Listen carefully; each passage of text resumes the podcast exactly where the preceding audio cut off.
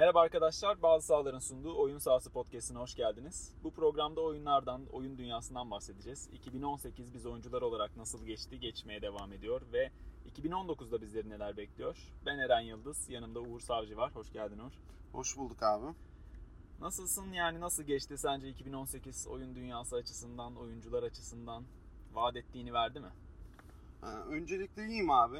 Ama bir oyuncu olarak özellikle Eylül ayında bulunduğumuz bu zamanda çok da iyi değilim. Ama istersen yılın başlangıcına dönelim tekrar. Hı hı. Ee, bu yıl olarak ben God of War'dan tek zevk aldım yılın ilk çeyreğinde. Evet. Ee, bahsedeceğimiz diğer oyunlar da var. A Way Out olsun, hı. Detroit Become Human olsun. Hı hı. Fena oyunlar değildi ama tek zevk aldığım diyelim bu senenin ilk 6 ayında, ilk 7 ayında God of War diyorsun. God of War'da evet. Katılıyorum ben de sana. Ee, bahsedeceğiz tabii bu oyunlardan. Öncelikle bu sene içerisinde çıkan Metacritic ortalamaları da fena olmayan ama yani bizce çok da bahsetmeye gerek duymayacağımız oyunları hızlı hızlı geçmek istiyorum. Bunlardan biri Far Cry 5. Ubisoft yani aynı formül üzerine gitmeye devam ediyor. Ekmeğini yemeye devam aynen ediyor değil mi? öyle. 3 ile birlikte yeni bir tarza geçtiler aslında. Yani daha açık bir dünya, açık bir harita üzerinde yapılabilecek farklı yan görevlerle bir hikaye anlatıyorlar ama Far Cry 3 olsun, 4 olsun, Primal olsun e, ve 5 aynı artık biraz can sıkmaya başladı gibi. Ne düşünüyorsun sen de? Yani özellikle ben Primal oynadım. Primal'ı bitirdikten sonrasında bu şey muhabbetleri çıkmıştı.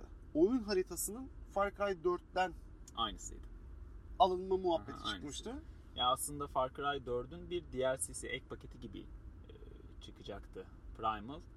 Ama üzerinde herhalde biraz fazla para harcadılar. Biz de, dediler Biz bunun bunu- ekmeğini yeriz. ekmeğini daha fazla yiyelim. Ee, normal standalone bir oyun olarak çıkaralım dediler. Far Cry 5 e, yani biraz daha değişikti tabi. Ada veya dağ atmosferinden çıkıp biraz daha Amerika'nın çayırlarına doğru bizi götürüyordu. Ama oynanış mantığı aynıydı. Hikaye de yani ben sonuna kadar oynamadım ama gördüğüm kadarıyla, oynadığım kadarıyla yani pek fazla ilgi çekici değildi. Daha fazla bahsetmeye gerek yok diye düşünüyorum Far Cry 5'i. Monster Hunter World çıktı. Monster Hunter benim uzak olduğum bir seri. Evet. Sen de öylesin diye biliyorum. Aynen aynen. Yani Japon kafasıyla yapılmış bir oyun. Yıllardır piyasada olan bir oyun. Yenisi PlayStation 4'te sükse yaptı aslında. Yani büyük bir haritası vardı. Serbest bir oynanış yapısı vardı. Ama dediğim gibi ben e, demosuna bakmıştım. Biraz da beceremedim açıkçası. Yani farklı bir oyun, farklı oynanış mekanikleri var. Kılıçla dinozor falan avlıyorsun. Yani Aynen değişik öyle. değişik. Değişik, farklı bir oyun. Ee, üzerinde durmak gerekiyordu. O arada herhalde gözümüzden de kaçtı. Çok fazla vaktimiz olmadı. Ee, çok oynayamadığımız için de üzerinde de konuşalım istemiyorum pek fazla. Detroit Become Human bir sonraki geçeceğim oyun. Yani kısa kısa bahsedeceğimiz oyunlardan bir tanesi. Quantic Dream'in yeni oyunu. Bir önceki oyunları işte yıllar önce Fahrenheit, Heavy Rain, Beyond Two Souls gibi oyunların aynı formül üzerinden gitmeye devam ediyorlar. Yapabildikleri bir şey. Bu formül becerdikleri, gerçekten güzel uyguladıkları bir formül. O yüzden e, takdir ediyorum aslında. Detroit de iyi puanlar aldı, iyi mm, incelemelerde bulunuldu. Güzel bir oyundu. Hikaye anlatımı sunum açısından gerçekten güzeldi. Görüntü kalitesi iyiydi. Grafikleri çok güzeldi. Grafikleri. Aynen öyle. PlayStation 4'ün e, yani belki konsol sattıran bir oyunu değildi ama konsolunuz varsa alınacak oyunlardan bir tanesi gibi dura- duruyordu açıkçası. E, Detroit Become Human. Özellikle neyi farklı yaptılar eski oyunlarından? Çok fazla seçenek eklemişler. Yani oyunun birden fazla sonu var. E, bu birden fazla son yani gerçekten e, çok fazla ve hemen hemen her oyuncunun farklı bir deneyim yaşadığı bir oyun haline gelmiş. Buyur. Şey gibi değil yani. Birden fazla son ama iki tane Değil, son değil, değil, yani. evet. O Witcher'da üç taneydi mesela. Ya Witcher zaten e, bu Ona formül- odaklanmıyordu tabii Aynen tabii ona ama- odaklanan bir oyun değildi. Buna odaklanan yani bu formül üzerinden giden bildiğimiz Telltale Games var. Evet. Son günlerde de yani üzücü bir durum yaşadık. Telltale Games kapanma noktasına geldi. Dün sanıyorum çok fazla işten çıkarılma oldu ve sadece çekirdek ekip kalmış ve onlar da sanıyorum Walking Dead'in son sezonunu bitirip yayınlayıp e, kapatacaklar firmayı. Nereye gidecek daha sonra? Ellerinde birçok marka var. Walking Dead, Game of Thrones, Batman, Minecraft'ın oyununu yapmışlardı. Birçok markadan e, ellerinde bulunduruyorlardı. Bunları devrim devirme edecekler. Başka bir firmaya mı satılacak yoksa komple kapattık deyip arkalarına bakmayacaklar Benim mı? Telltale için merak ettiğim şey hani çok sükse yapmıştı aslında bu Game of Thrones'la özellikle Walking Dead'le. Dead'le. Hı. neden bu hale geldi?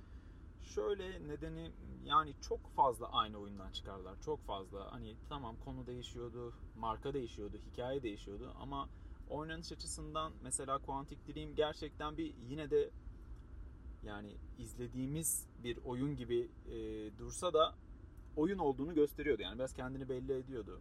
Telltale Games pek böyle değildi. Daha çok hani bir dizi izliyormuş havasında. E, arada bir quick time events'lerle basılması gereken tuşlara bastığımız farklı seçenekler, konuşmaları farklı yönlere çekebildiğimiz ama oyunun sonu her zaman e, aynı noktaya çıkan oyunlar yaptılar ve geliştiremediler kendilerini. Yani son oyunda Walking Dead'in son sezonunda oyun motorlarını değiştirdiler. Yani düşün kaç yıllık bir oyun motorları vardı.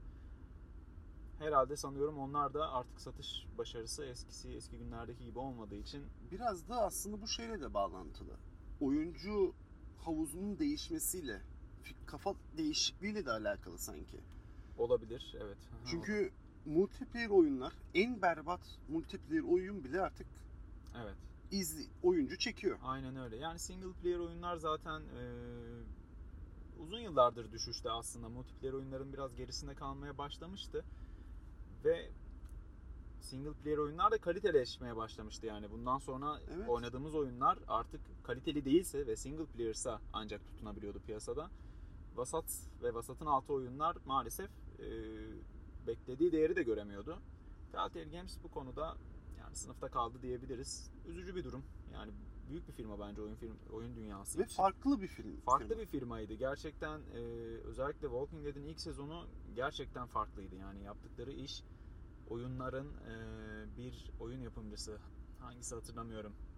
Yıllar önce oyunlarda hikaye pornolardaki hikaye gibidir. Benzetmesi vardı.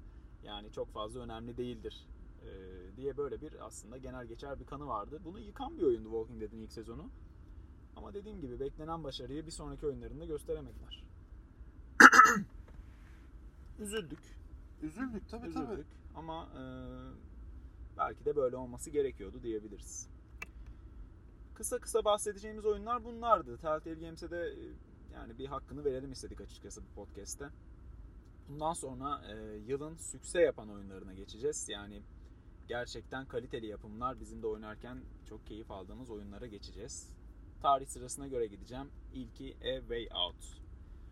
Ne düşünüyorsun? İlk baş biz bunu beraber alalım demiştik. Evet.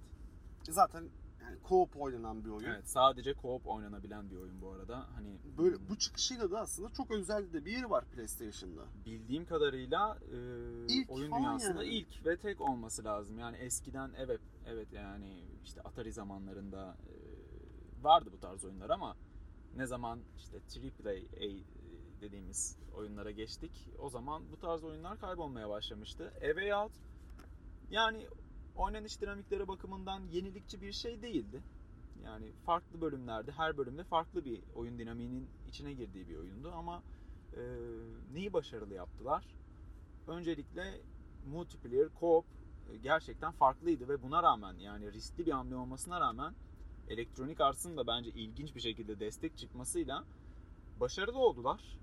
Hazelight Studios yapıyor bu arada oyunu. Bir önceki oyunları Brothers A Tale of Two Sons e, isimli bir oyunu vardı.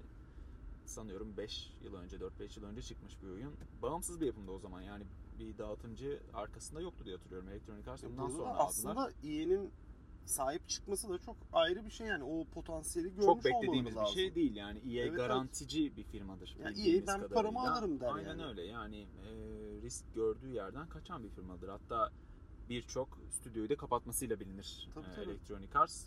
Bu yüzden oyuncuların da nefretini üzerine çekmiş bir firmadır. Ama A Way Out Electronic Arts için de bence iyi oldu. Yani en azından onlar da görmüş oldular bu tarz böyle riskli hamlelerle de başarılı olunabileceğini oyun dünyasında. Güzel bir oyundu, güzel bir deneyimdi. Ee, Ya o co-op hissini sana yaşatıyordu. yaşatıyordu. Mecbur Gerçekten, kalıyordun yani e, yanındaki kişinin de iyi Aynen oynamasına. öyle. Yani iletişim kurmak önemliydi oyunda. Ee, her iki oyuncunun farklı işler yaparak e, oyunu idame ettirmesi gerekiyordu. Bunu da başardılar. Gayet güzel yaptılar. Senin söyleyeceğin başka bir şey var mı Ya veya? benim için bu sene farklı bir oyun dersek diğer oyunlardan hangi oyun farklı geldi sana? Eve derim. Evet, gerçekten Ve o öyle. hissi de hani arkadaşınla oynamaya mecbursun hissini sana yaşattı. Aynen Sürekli öyle. biliyorsun PlayStation'da da grupta konuşarak biz oynadık hı, bu oyunu. Ee, diğer oyunlar gibi değildi. Mesela FIFA'da beraber oynuyoruz ama orada oynamak zorunda değiliz en nihayetinde. Aynen öyle. Bunu da beraber iletişimde kalarak birkaç sefer aynı karakterde olmak zorunda değilsiniz. Diğer karaktere geçip de tekrar Evet başlayabilirsiniz. onu da merak ettiren de bir oyun. Tabii yani tabii, hani bir sonraki oyununda evet diğer karakteri seçeyim bir de onunla oynayayım diyebileceğiniz bir oyun. Güzel bir oyundu. Biz beğendik gerçekten oyunu. Ee, ama dediğim gibi yani kısa bir oyun süresi vardı. Öyle Tabii, çok tabii. uzun sürmüyordu. Zaten oyun fiyatı da yani diğer e, Diğer oyun. normal işte büyük yapımlardan daha uygundu. Ya bu da beklenen bir şeydi aslında. Fiyat performans oyunu diyebiliriz aslında bu oyun için. Tabii, bu senenin fiyat performans oyunu diyebiliriz. Gerçekten e, güzel bir oyunda Eve Out. Bundan sonra God of War'a geçeceğiz. Bu yılın e, gerçekten çok ağır toplarından.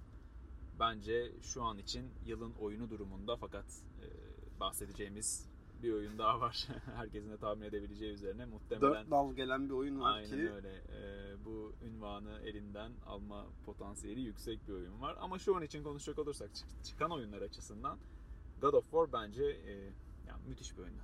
harikaydı. Ya özellikle hani sadece bir oyun olarak bakmazsak ara sahneleri bu arada biz ara sahnenin içindeydik aslında Tabii. oyunda. Hani o beni çok şaşırtmıştı. Ben bir ara sahne havuzunda gezeceğimizi düşünüyordum. Evet. Sürekli elimizden kolu bırakacağız ve o arada bir evin içinde dolaşıp geri geleceğiz zannediyordum ama öyle değildi. Dinleyicilerimize de bahsedelim bu arada. Oyunun şöyle yaptığı bir farklılık vardı. Bu oyun dünyasında yine ilk olan meselelerden bir tanesi. Oyun başladığı zaman bir kamera giriyor oyuna ve oyun bitene kadar aynı kamera hiç kesilmeden yani bir kata uğramadan filmlerde de vardır bu film dünyasında da yani çok zor bir tekniktir. E, One shot e, çekim teknikleri. Bütün bir oyunu one shot halinde oynayabiliyorduk. Yani ara sahnelerden oyun içine geçişi çok yumuşaktı, çok smooth'tu. E, oyunun e, direktörü, yapımcısı Cory Barlog bundan önceki God of War 2'nin de e, yönetmeni, oyun yönetmeni bu arada ki bence serinin de bu oyundan bu oyun çıkmadan önce bence en iyi oyunuydu God of War 2. Santa Monica'dan ayrılmıştı Cory. E, yıllar sonra tekrar bu oyun için geri döndü. Square Enix'e gitmişti. Bir Tomb Raider'dan biliyoruz. Tomb Raider'ın yeni üçlemesinden Rise of the Tomb Raider ve yine bu sene yeni son zamanlarda çıktı Shadow of the Tomb Raider serisinden Square Enix'e geçmişti. Şöyle bir hikayesi var. Orada bu one shot tekniğini Tomb Raider oyunu için, sanıyorum Rise of the Tomb Raider için e, yapmak istemiş. Fakat yapımcı firma yani sen manyak mısın? Böyle bir şey mümkün değil. Bizi çok zorlar. E, yani bütün yapım sürecini çok uzatır. Böyle bir şey yapmayalım demiş ve Cory Barlog da biraz e, kendini sanıyorum kısıtlanmış hissettiği için tekrar e, popüler olduğu Santa Monica'ya geri dönerek God of War'u küllerinden doğurmuş diyebiliriz. God of War çok güzel bir seri. Benim çok sevdiğim bir seri. Özellikle ilk 3 oyunuyla hikayeyi başlayıp bitiren bir seriydi. Ama sonrasında uzattılar. Yani God of War Ascension çıkmıştı 2013'te. Ee, nasıl diyelim? Evet yine güzel bir oyundu. Başarılı bir oyundu. Ama artık hani oyuncularda da aynı şeyi yapma e, Ama o biraz da sanki şeydi yani biraz bir oyuncuların zorlamasıyla da çıkan bir oyundu o sanki. Hani oyuncular oynamak istiyor. evet. Daha iyisini oynamak istiyorlar. Ama artık içlerinde bir istek mi yoktu? Çünkü böyle yapımlar çok uzun zaman Abi alıyor. hikaye bitmişti. Yani Yunan mitolojisi bitmişti. Hani tekrar geri dönmenin, Kratos'un e, başlangıcını görmenin tekrar yani işte oynamadığımız 1-2 aylık zamana dönmenin bir anlamı yoktu. E, o yüzden Ascension'dan sonra da uzun süre sessiz kaldılar. Evet. Yani 5 yıl boyunca bir God of War oyunu görmedik. Hatta PlayStation 4 çıktığı nesil bitmek üzere niye God of War görmüyoruz, niye God of War çıkmıyor, God of War'suz bir PlayStation neslini bitireceğiz derken God of War 2016 yılıydı herhalde. E3 fuarında muazzam bir şekilde, muazzam bir fragmanla ve oynanış görüntüsüyle, gameplay fragmanıyla duyurulmuştu. Ne gibi yenilikler sundu bize? Öncelikle oyunun kamera açısı değişti. Yani daha önceki oyunlarda oyunun serbest bir kamera yapısı yoktu. Bizim tek bir tepeden bir kamera açısıyla yani tam tepeden değil ama hani böyle Hı hı. oynadıkça kamera açısı değişen bizim kameraya hükmedemediğimiz e, serbest olmayan bir kamera yapısı vardı. Bu oyunla birlikte third person'a geçiş yaptı artık yani omuz üzerinden daha modern oyuncuların daha aşina Alışık olduğu, olduğu, e, evet. özellikle yeni nesil oyuncuların daha alışık olduğu, aşina olduğu bir tarza geçildi. Eski oyunlara başlangıç olarak e, çok uzak duruyordu aslında. Yani öncelikle Blaze of Chaos kılıçlarımız yok bu oyunda. Başlangıçta oyuna başlarken e, The White Axe baltamız şimdi, var. Şimdi Hı hı. oyunda şey spoiler vermeden mi devam edeceğiz? Yani ben spoiler çok- verme taraftarı değilim çok. E, oyunun çıkalı e, Aslında oldu ama oyun çıkalı müddet bayağı. oldu. Yani bahsetmeden gidelim bence şimdi. Evet, evet. Ee, bahsedecek olursak spoiler uyarımızı yaparız ama. Ee, dediğim gibi yeni bir silahımız var. Leviathan X denen bir baltamız var. Çok iyi olmuş. Harika. Yani e, zaten e, oyunun başlangıçta e, Yunan mitolojisinden çıkıp İskandinav mitolojisine geçmesiyle birlikte Thor'un çekicini hatırlatan e, bir yapıya bürünmüş bir baltamız var. E, yani en basit örneği attığımız zaman geri çağırabiliyoruz baltamızı. O da Thor'un çekicinden aslında. Aynen öyle ve oynanış olarak gerçekten çok keyifli olmuş. Yani baltayı sürekli bir ara e, yürürken bile sağa sola fırlatıp Aslında şey vardı ya oyunun ilk fragmanları veya gameplay'e geldikten sonra insanlar şey düşünmüştü. Ya bir baltayla oyun mu geçer? geçer. Ama çok da geçermiş geçer. yani harika. Yani aynen Her öyle. vuruşunda sanki o baltayla cidden ben elimi kaldırıp vuruyormuşum hissiyatını aldım ben. Vuruş hissi tabirini çok sevmem ama vuruş hissi gerçekten çok kaliteliydi, çok iyiydi.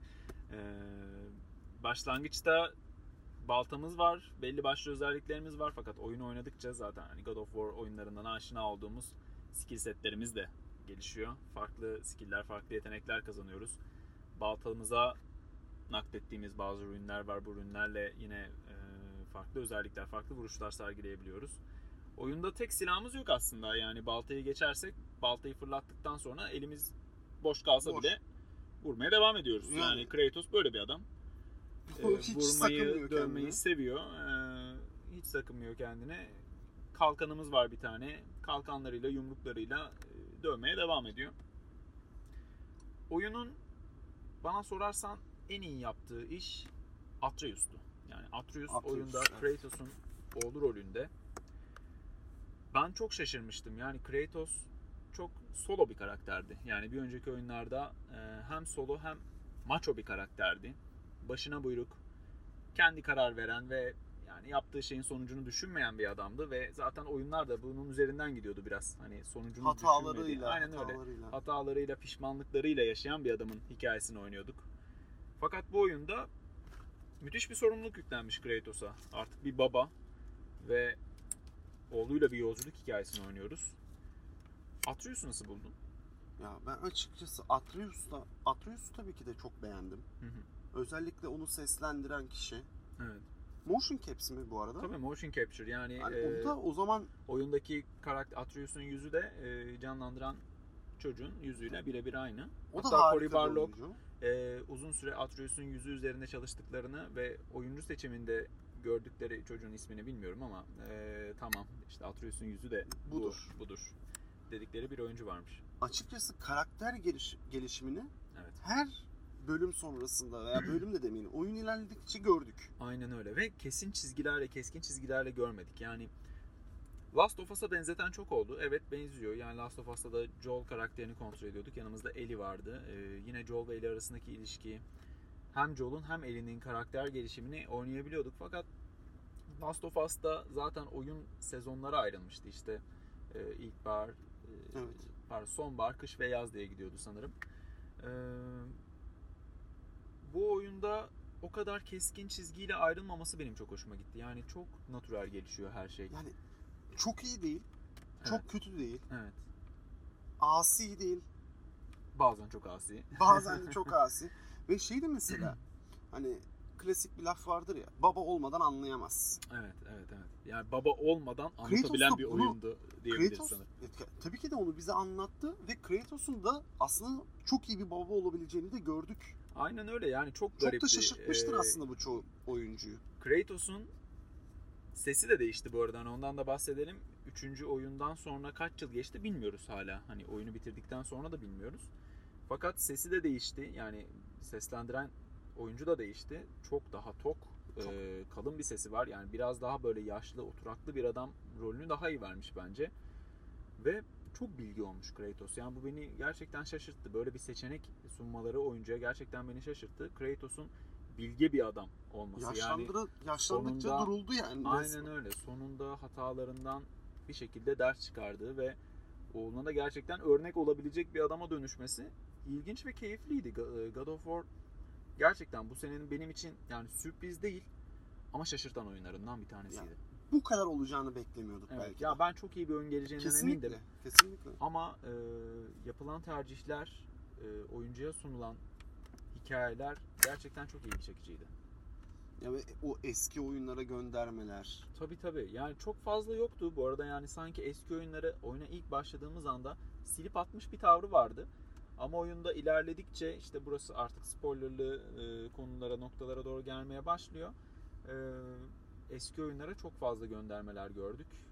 Ya Kratos'un Atreus'a karşı Atreus'a anlatmadığı çok şey vardı. Bunları oyunda da zaten çok bahsediliyordu. Diğer yan karakterler tarafından da hani e, Kratos'un geçmişini gizlemesi güzel anlatılıyordu.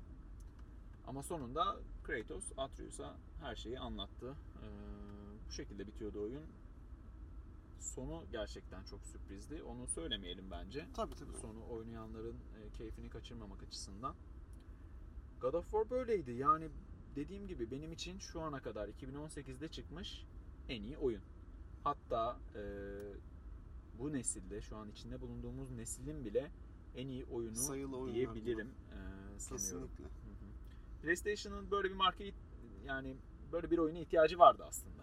E, tabii ki de PlayStation'ın sınırlarını görmemiz açısından da çok iyi oldu. Evet yani grafiklerinden bahsetmedik ama grafikleri muazzam arkadaşlar. Yani e, yani görmüşsünüzdür zaten. Gerçekten oyunu Yani oynarken gameplay, gameplay kısımlarında bile YouTube'da açıp da Evet. izleyebilir oynamayanlar. Tabii. Ha, inanılmazdı yani. çok güzel gözüken bir oyun. Yani PlayStation'ın hani Xbox'a burada hiç girmiyorum. Xbox'ın zaten komple bu nesil maalesef çok Yok, yanlış yok e, hükmünde ilerlemeler yani. yapıyorlar. Ama e, bu nesle gerçekten böyle bir oyuna ihtiyacımız vardı. God of War bu noktada açtığımızı büyük oranda Bu arada duyurmuş. yan karakterler de çok iyi değil miydi? çok iyiydi. E, şu an isimlerini hatırlayamıyorum maalesef. E, Bizim cüceler diyelim cüceler e, en azından evet, mesela. Sonra zırh ve silah arkadaş daha geliştirmelerimizi yaptığımız e, cüce arkadaşlar ve Ondan bahs. adını. Aynen. Hı. God of War hakkında söyleyebileceklerimiz bunlar. Yani eğer imkanınız varsa, PlayStation'ınız varsa mutlaka almanız gereken bir oyun. Yoksa Ki bence bile yoksa arkadaşınızdan falan bir şekilde bulun yani. bile oynayın. konsol sattırabilecek bir Tabii oyun. konsol zaten Hı hı. kesinlikle. Tabii şu durumda içinde bulunduğumuz ekonomik durumlara ya geleceğiz. Bunlardan da podcast'ın sonlarına doğru bahsedeceğiz. Oraya atlayalım. Yani oraya geldiğimiz zaman konuşalım. God of War'dan sonra yaz aylarına girdik yavaş yavaş. Yaz çok kurak geçti. Yani oyuncular açısından Beklendiği gibi değildi aslında. Sonuçta yaz aylarında neyi biliyoruz biz? Okullu öğrencilerin daha çok boşluk bulduğu, insanların daha çok tatillerini yaptığı dönemlere en azından bir iki oyun firması yani bir oyun sıkıştırıyorlardı. en azından, bir oyun sıkışıyor. Ya evet. şunu, şunu görüyorduk önceki senelerde. Ee, çok büyük oyunlar altında kalmak istemeyen oyun yapımcıları yani ne gibi işte God of War gibi, Spider-Man gibi, Red Dead Redemption gibi çok büyük markaların altında kalmak istemeyen oyun yapımcıları genelde güvendikleri oyunlarını yaz aylarında çıkarırdı. Bu sene öyle bir şey görmedik. Hiç görmedik Yani- yani, neredeyse. Bir tane oyun var belki bahsedebileceğimiz. Ee, Vampir isimli bir oyunumuz var. Benim bu benim gerçekten beklediğim bir oyundu. Birkaç yıldır trailerlarını izlediğim, e, takibe aldığım bir oyundu ama oynamadım ben. Çıktıktan sonra incelemelerini izledim. Ee, yani çok tek düze kendini tekrar eden, e, bazı noktalarda gerçekten kaliteli olmayı başaran ama genel olarak vasat bir oyun diyebilirsin. Ben oyunun ilk bir saatini oynadım. Hı hı. Oyunun girişi çok iyi. Evet öyleymiş. O müzikler özellikle o Atmosferi çok iyi sağlamışlar. Yani e, Kesinlikle. Victoria İngiltere'sinin Londra'sını gerçekten yani atmosfer olarak çok güzel vermişler. Siyah ve gri'nin çok tonlarını kullanan bir oyun. Evet, evet. Ama işin dövüş kombinasyon kısımlarına geldiğinde Sınıfta ne- kalıyordu biraz. neredeyse 2010 yılında çıkan oyunlar Evet evet. bundan gerçek- daha gerçekten öyle. Yani verimliydi. yenilik getiremeyen oyunlar artık bu çağda nedense çok fazla tutulmuyor. Ee, yani çok tercih edilmiyor. Aslında çok fazla öyle oyun yoğunluğu da yok ama her oyundan sanırım artık bir yenilik, bir farklı bir şey Evet, evet, gelsin insanlar- istiyoruz, bekliyoruz. Eskiden mesela ne, ne oyunlar oynanırdı? Saatler harcanırdı üzerine. Ama bir van, vampire bile şu an kimse yüzüne bile bakmadı neredeyse. Yani ilk çıktığı zaman e, oynandı, satış anlamında umuyorum iyi başarı elde etmiştir. E, bu arada yapımcı firmanın ismini hatırlayamıyorum ama Life is Strange e, oyunun da yapımcısı. Life is Strange'e göre çok farklı bir oyundu. Yani aksiyon RPG'ye döndüler ve aksiyon RPG yani her yiğidin altından kalkabileceği bir tür değil. Bu türde çok çok iyi oyunlar gördük ki e, sanıyorum en başarılısı Witcher 3 diyebiliriz bu konuda. Hem aksiyon hem RPG olarak gerçekten çok başarılıydı. Vampir'den sonra evet yaz ayları gerçekten kuraktı. Oyunculu olarak biraz dönüp dönüp aynı oyunları oynamak zorunda Evet. kaldık. Ee, zor geçti oyun açısından yaz ayları. Ama Eylül'e girdiğimiz an itibariyle oyunlar yağmaya başlıyor. Ya o kadar kuraktı ki yaz ayları. Witcher'a 6.ya falan tekrar başladım. Ama daha hiç bitiremedi sanıyorum. ama bitiremedim. Evet, Eylül ayına giriyoruz. Eylül bu aydan sonra gerçekten uzun uzun konuşacağız. Bir sürü oyun çıktı ve çıkmaya devam edecek. Kaliteli yapımlar var. Genelde zaten e, senenin son çeyreğinde gördüğümüz durumlar bunlar. Christmas zamanına doğru girerken oyun yağmuru başlıyor. Kaliteli oyunlar var. Buradan ben pası sana atacağım. Çünkü NBA 2K19 hakkında benim hiçbir bilgim yok. Ee, oynadığım bir seri değil. Yani şöyle eski oyunların tabii oynadım fakat yani sürekli oynamadığım için yani FIFA gibi olmadığı için benim için e, yeniliklerini çok fazla takip edemiyorum. E, görüyorum tabii grafikleri biraz daha iyileşmiş. Ya grafikleri her sezon tabii bir bir kademe bir kademe. Yani bizim bu FIFA'da hep düşündüğümüz bir şey vardır ya. Veya tüm oyuncuların da aslında aklında olan. Hı hı. Ya bu adamların elinde teknoloji var da her sene bir şey koymak için hepsini birden piyasaya sürmüyorlar. Yani Ya o düşünceyi, o düşünceyi bana her seferinde hissettiriyor Hissettiriyor 2K. diyorsun. Ya bu seneki oyunda yine aldık. El mahkum. Ama o kadar artık aynı şeyleri yapmaya döndük ki neredeyse artık sıkılmaya başladım. Sürekli aynı My Player'a girip 60 overall'dan başlamaktan.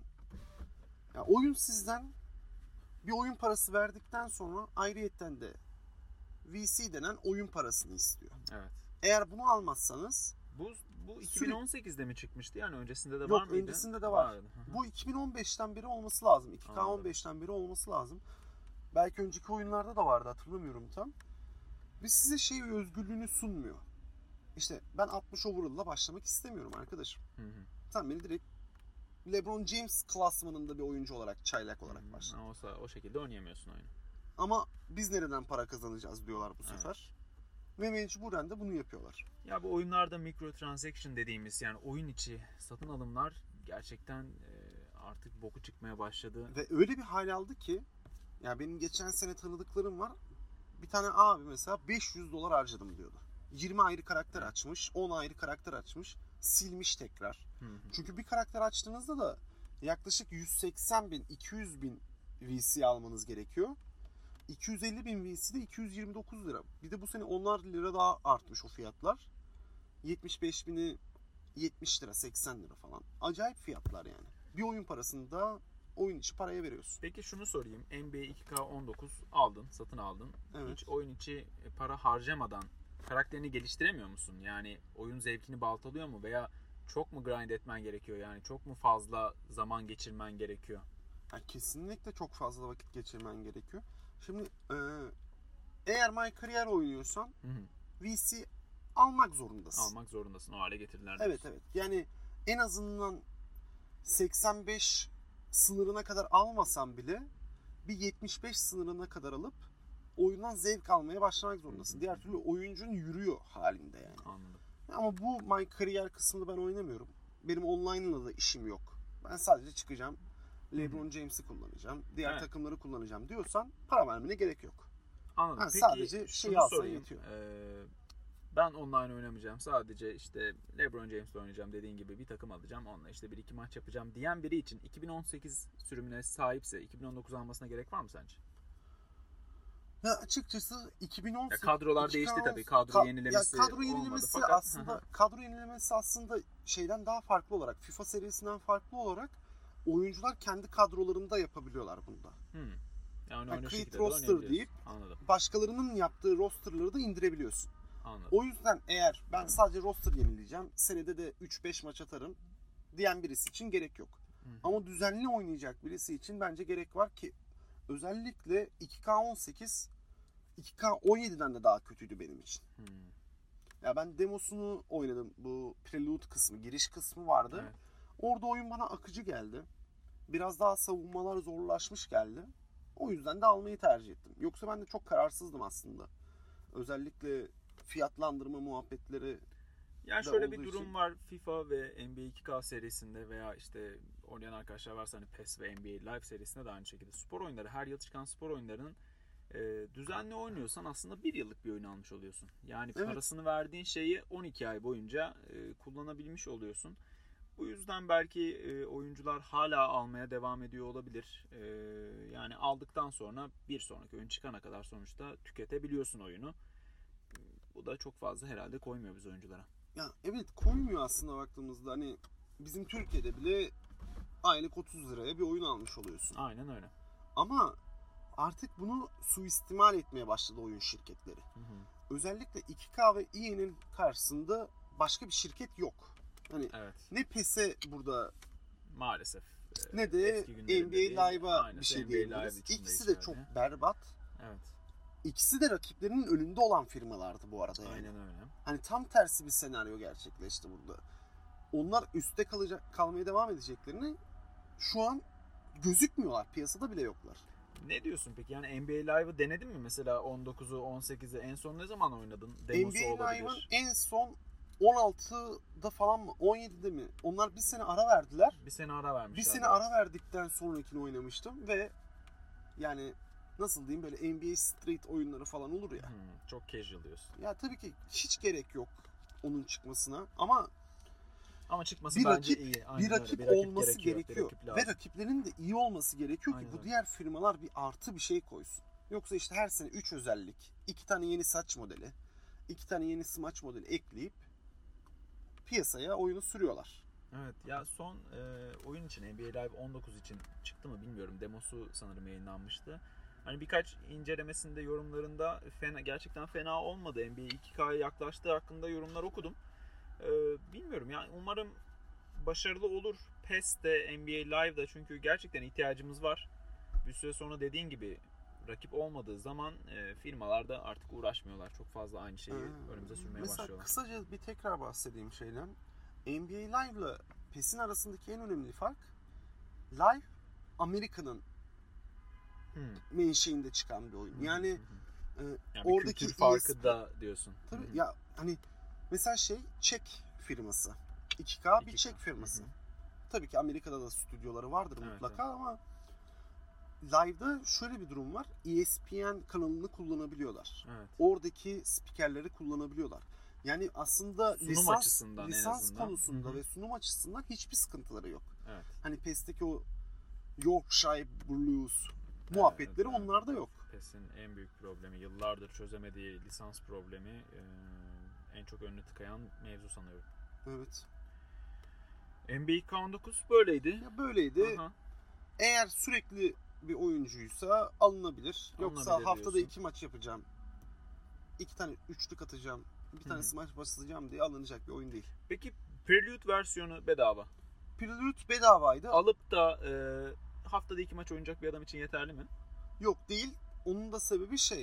e, Çin'de başlıyoruz kariyerimize. Ha, sadece kariyer versiyonu mu var Evet, içinde. sadece kariyer Hı, versiyonu var. anladım. Hatta oradaki kariyerle başlayıp sonra onu oyuna aktarıyoruz. Anladım. İstersek tabii Anladım. yeniden de açabiliriz.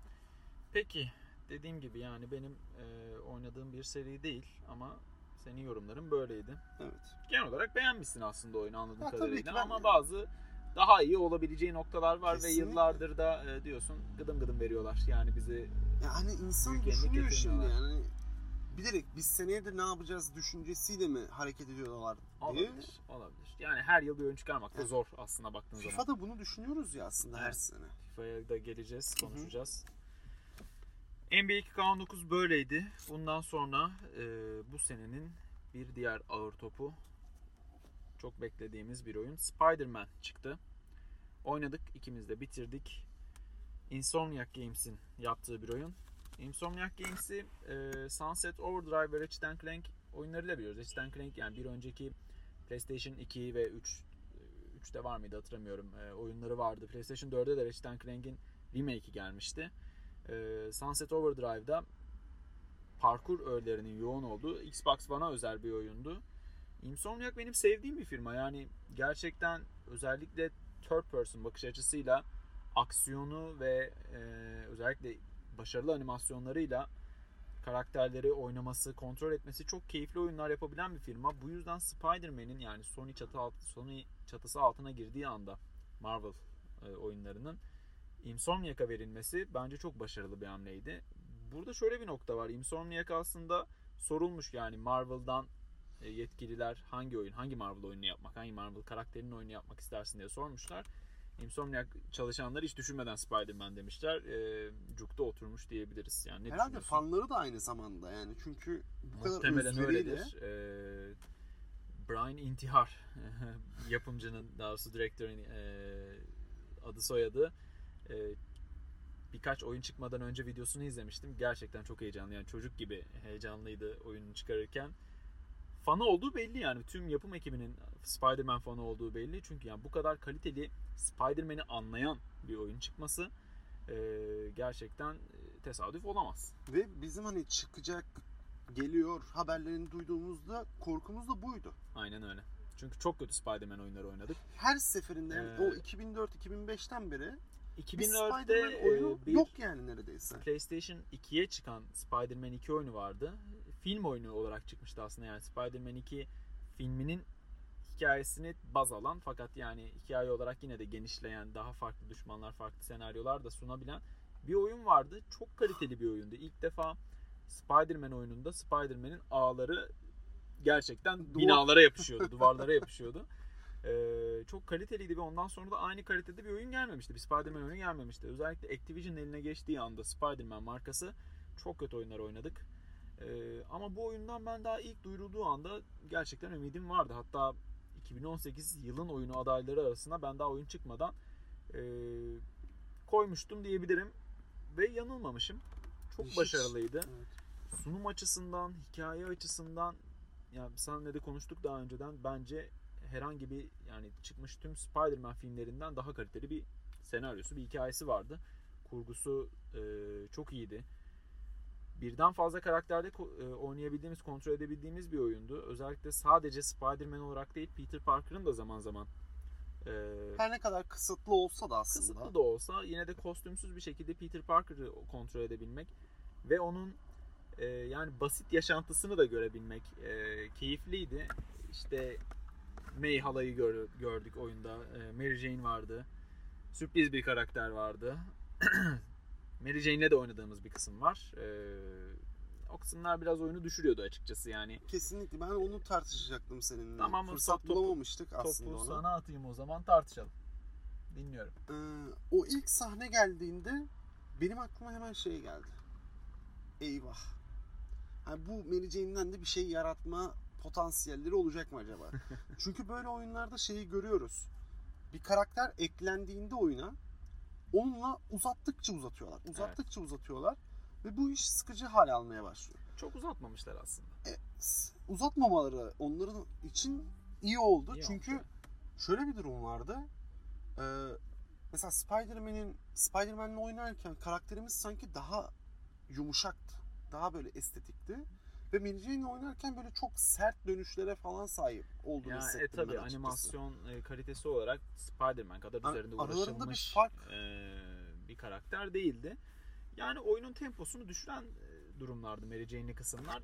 Biraz dinlendirdi ama ben onu söyleyebilirim Evet açıkçası. ben de onu söyleyecektim. Yani tempoyu düşürmesi kötü anlamda olmuyor her zaman. Yani filmlerde de film anlatımında da benim önem verdiğim bir konu. Yani sürekli aksiyonun hat safhada olduğu zaman gerçekten yormaya başlıyor bu sefer. Hem e, izleyiciyi hem oyuncuyu gerçekten yoruyor.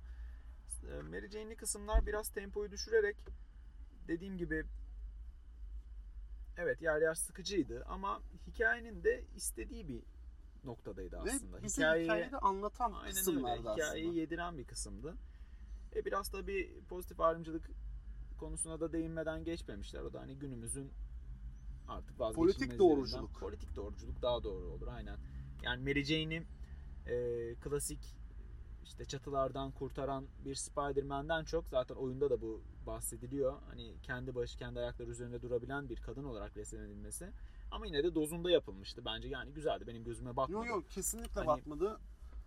çok fazla öyle hani işte pozitif doğruculuğu da üzerine gidilmiş bir durumda değildi.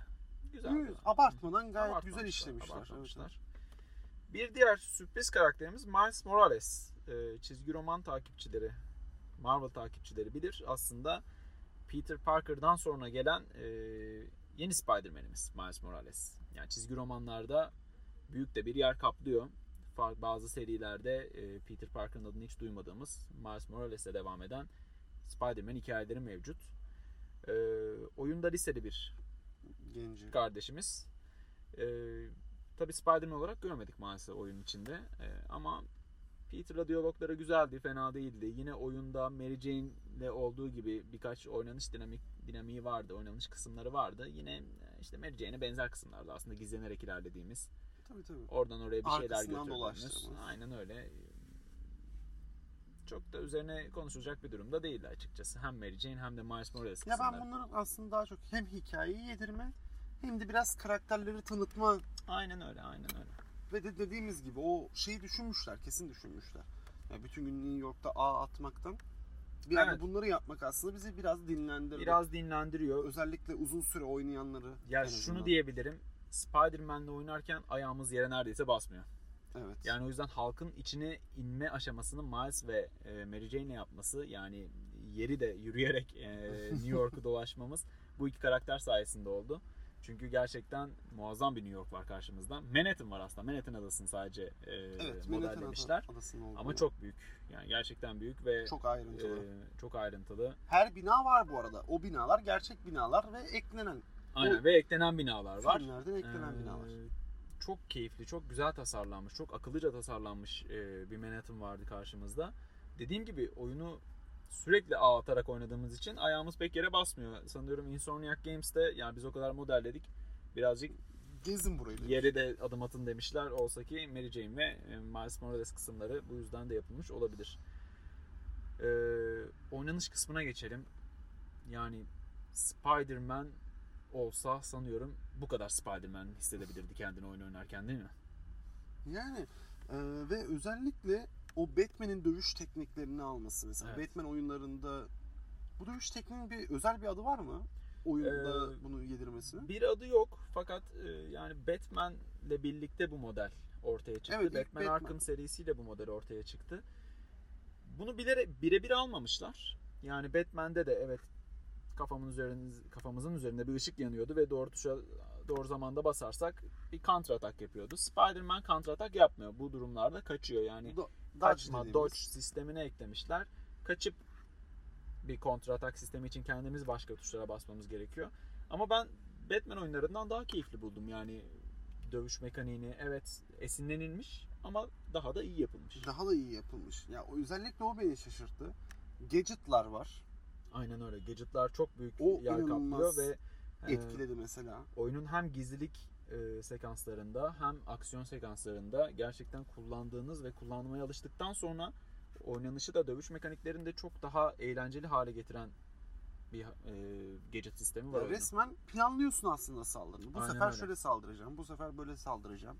Aynen öyle. Bam güm dalmaktansa Ee, bunun dışında dövüş kısmında bahsedebileceğimiz e, neler vardı? Hemen hemen böyleydi. Yani dediğim gibi ya Batman'in iyi yaptığı yine vuruş hissi diyeceğim. Yani gerçekten yumruk attığı zaman Özellikle son son evet son, son vuruşlarda, vuruşlarda. e, bence o konuda sadece Batman bir nebze daha iyiydi diyebilirim ama Spider-Man'in biraz da karakter yapısından dolayı daha işte yani Batman de zaten kırmak için vuruyordu ya. Evet evet Spider-Man öyle çok yok. çok güçlü resmedilen bir karakterdi. Daha kıvrak, daha e, çevik, atik bir karakter. Belki de ondan dolayı böyle Hatta şeyi olabilirler. fark, şeyi fark ettin mi? Mesela binanın üzerinde dövüştüğümüz bir adamı aşağı doğru attığımızda Evet. ağla duvara Ağlı yapışıyor. duvara yapışıyor. Yani kimseyi Hani de Batman- öldürmüyoruz. Batman'de böyle bir şey olur mu yani? Özellikle aşağı atar ölsün diye. Ya Batman de öldüren bir karakter değil ama e, beyin kanamasını Beyin pek kanaması- umursayan da bir karakter değil. E, grafiklerinden bahsedelim. Yani oyunun yine grafik konusunda PlayStation 4 beni çok şaşırtıyor. Yani gerçekten ne zaman çıkmıştı? 2013'te mi çıktı Evet. PlayStation 4? E, üstüne koymaya devam ederek gidiyor. Yani bu konuda gerçekten tebrik etmek lazım Sony'yi de oyun yapımcılarını da. E, koskoca bir haritayı bu kadar detaylı kaplama kalitesi olarak çözünürlüğü gerçekten yüksek, ışıklandırması çok iyi bir şekilde verebilmeyi başarmışlar.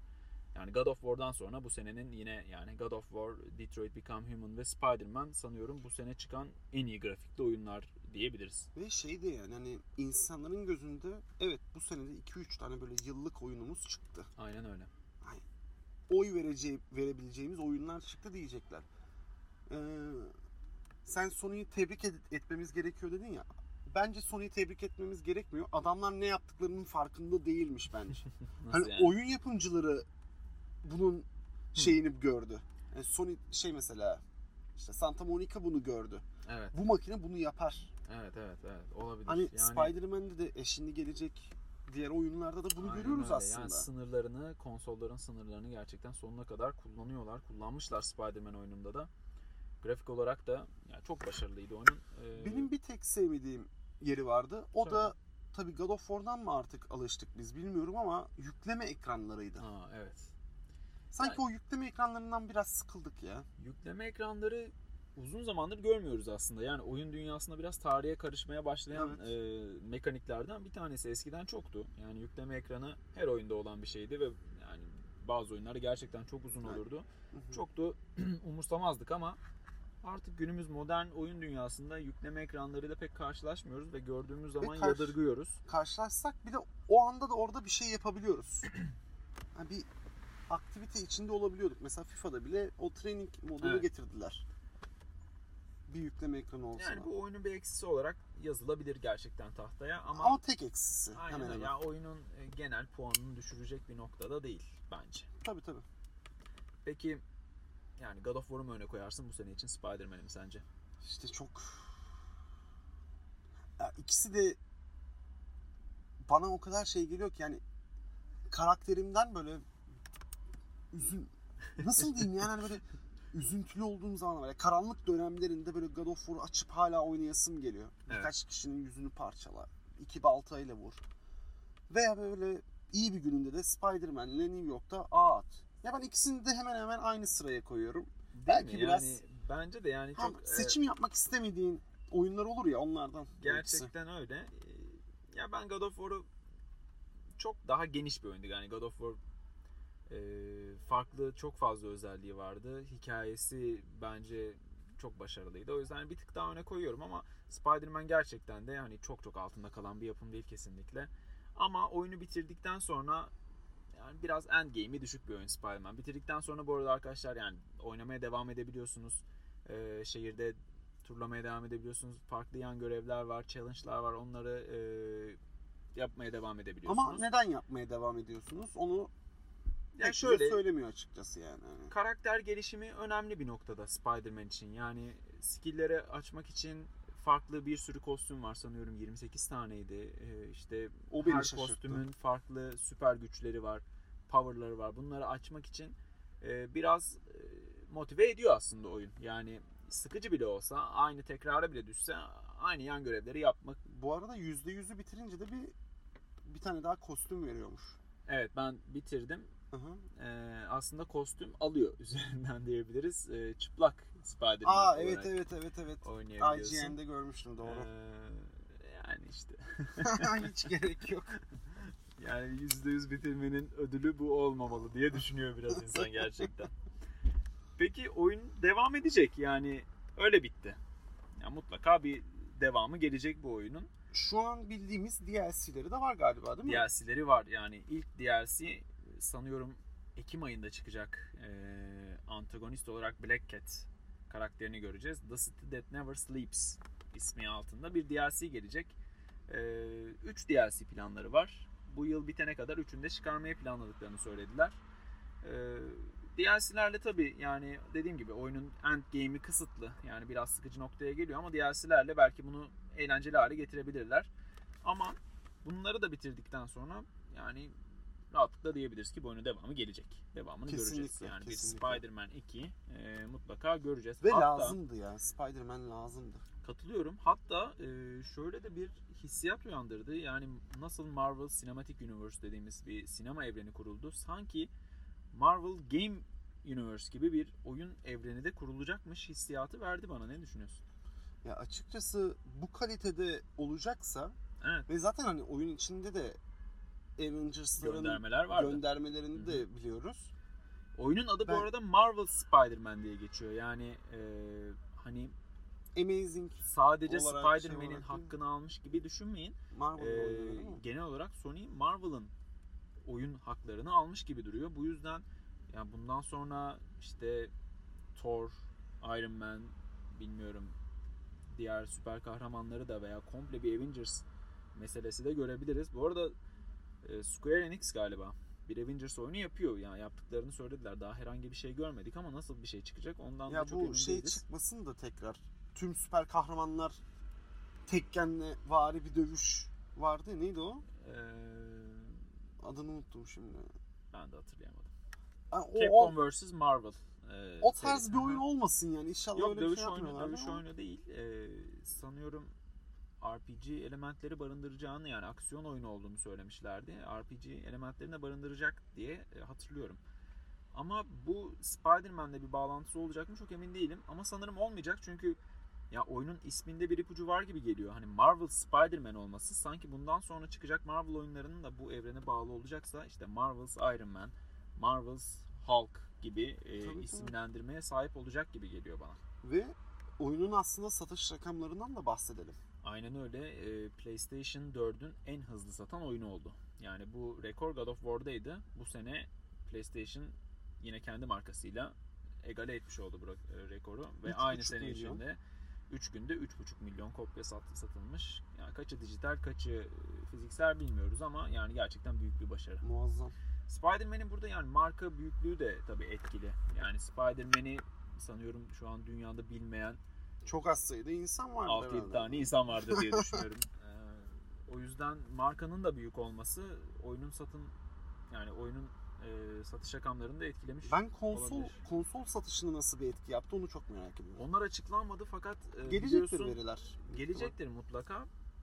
Ya bu oyunu özel de bir bundle duyuruldu Bundle'da, aslında. Yani tabii, tabii. düz bir bundle'da değil. e, yani Spider-Man logosu üzerinde barındıran kırmızı hem gamepad ile hem e, PlayStation 4'ü ile 4 4 Pro çıktı sanıyorum. 4 klasik sürümü çıkmadı.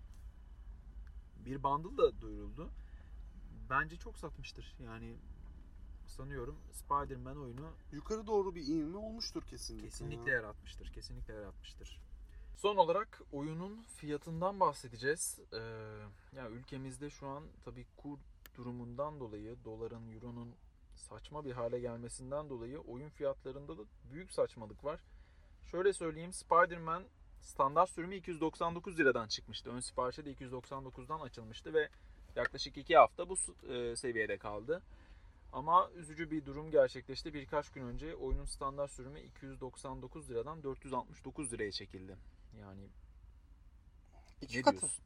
Neredeyse, Neredeyse hemen. iki katı yani Ya, 469 Ya lira an- bir oyunun standart sürümü için e, saçma bir fiyat gerçekten. ya kesinlikle öyle. Seninle podcast'e girmeden önce de konuşuyorduk. Orada ne dedik? Şu an Assassin's Creed Origins Odyssey'den daha Odyssey'den pahalı. çıkmamış. Odyssey'den daha pahalı. Bir sene Ee, önceki oyun yani Aynen bu oyun. öyle. Bu fiyatlar neye göre belirleniyor, nasıl ayarlanıyor? Sony Türkiye burada nasıl bir e, standart belirledi. Bilmiyoruz gerçekten. Bir standarda varmış gibi durmuyor açıkçası. Hiç, hiç durmuyor. Çünkü her oyunun fiyatı birbirinden farklı. Sanki oyun çok sattıkça e, fiyatını arttıralım, bu oyun az satar fiyatını düşürelim gibi bir e, anlayış var ve bu can sıkıcı bir durum. Hmm, Yani Türkiye'de oyuncu olmak her zaman zordu. Yani sürekli yurt dışından e, örneklerle karşılaştırıyorduk. İşte oyun fiyatları yıllardır Avrupa'da 60 euro, Amerika'da 60 dolar ama Türkiye'de sürekli değişiyor. Oyun Sürekli bazında değişiyor. değişiyor. Kutulu zaten hiç alamıyoruz. Yani öyle bir şansımız yok. Kutulu almak istediğimiz zaman dijital sürümden zaten 100-200 lira daha fazla vermek zorunda kalıyoruz aynı oyun için.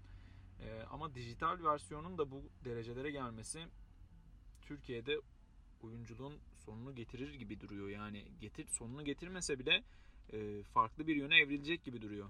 Ya bir kere e, zaten bizim geçmişimiz o konuda çok iyi değil öyle değil mi? Rusya'dan sonra en çok korsan oyun indiren Tabii. ülkelerden biriyiz yani, e, Avrupa'da. Sanıyorum Rusya'yı da geçtik. Çin ve Türkiye e, en çok korsan oyun e, kullanıcısı olan ülkeler diye biliyorum. Fakat e, özellikle Steam'in bu burada hani ortaya çıkmasıyla ve Steam'in fiyatlandırmasıyla gerçekten uygun fiyatlarla Steam'de oyun alınabilmesiyle Türkiye'de korsan oyun da bir hayli azalmıştı. Yani konsolların yaygınlaşması Bilgisayar kullanıcıları için Aynen özellikle. öyle. Ee, ki konsollarda da yani son nesilde e, korsan durumunun olmamasından ötürü aslında lisanslı oyun alımı Türkiye'de bir hayli artmıştı. Ama fiyatların bu hale gelmesi yani yine üzücü bir şekilde bizi eski günlerimize döndürebilir diye düşünüyorum. Ya öyle ya şu da var mesela FIFA'da ne oldu? 369 mu 299 mu öyle bir şey olan oyun fiyatı bir anda bir günde 209'a düştü. 359 349 359 gibi bir fiyatı Evet, öyle var. bir Ya fiyatı şu var. anda hala öyle fiyat. Ee, FIFA 19'un fiyatı. Ee, fakat bir gün yani birkaç saatlik süreçte oyun fiyatı 209 liraya düştü. Biz de hani Hemen çektik. oradan yararlanan e, şanslı Ve- kesimden olduk. A- Şöyle bir şey yani bu Reddit'e falan çıktı.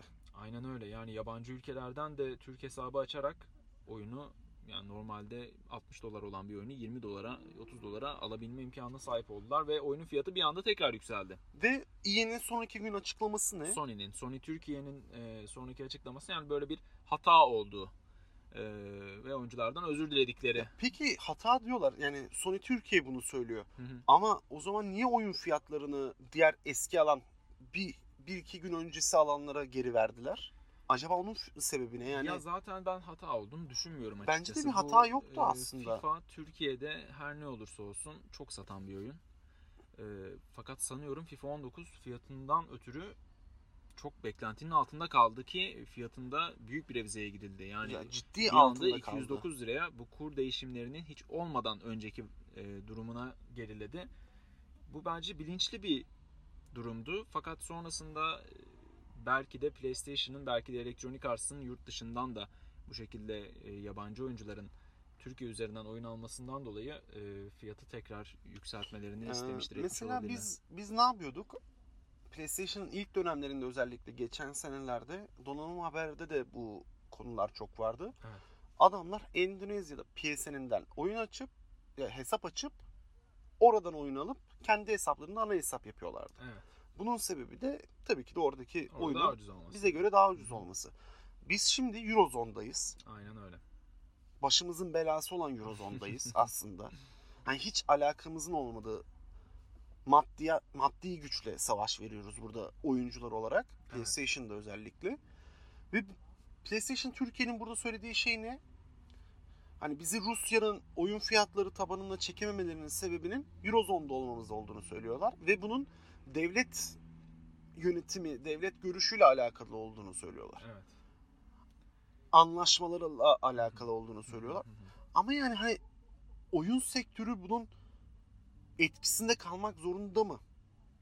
Hani bunu değiştiremezler mi? Bence isteseler değiştirebilirler. Sonuçta Rusya'ya eklediğin fiyatları ya PlayStation'ın sıkıntısı aslında işte bizim yaptığımız o Endonezya'dan alma onlar da bizden al- alıyorlar. Hı hı. Bu sıkıntı yaratıyor.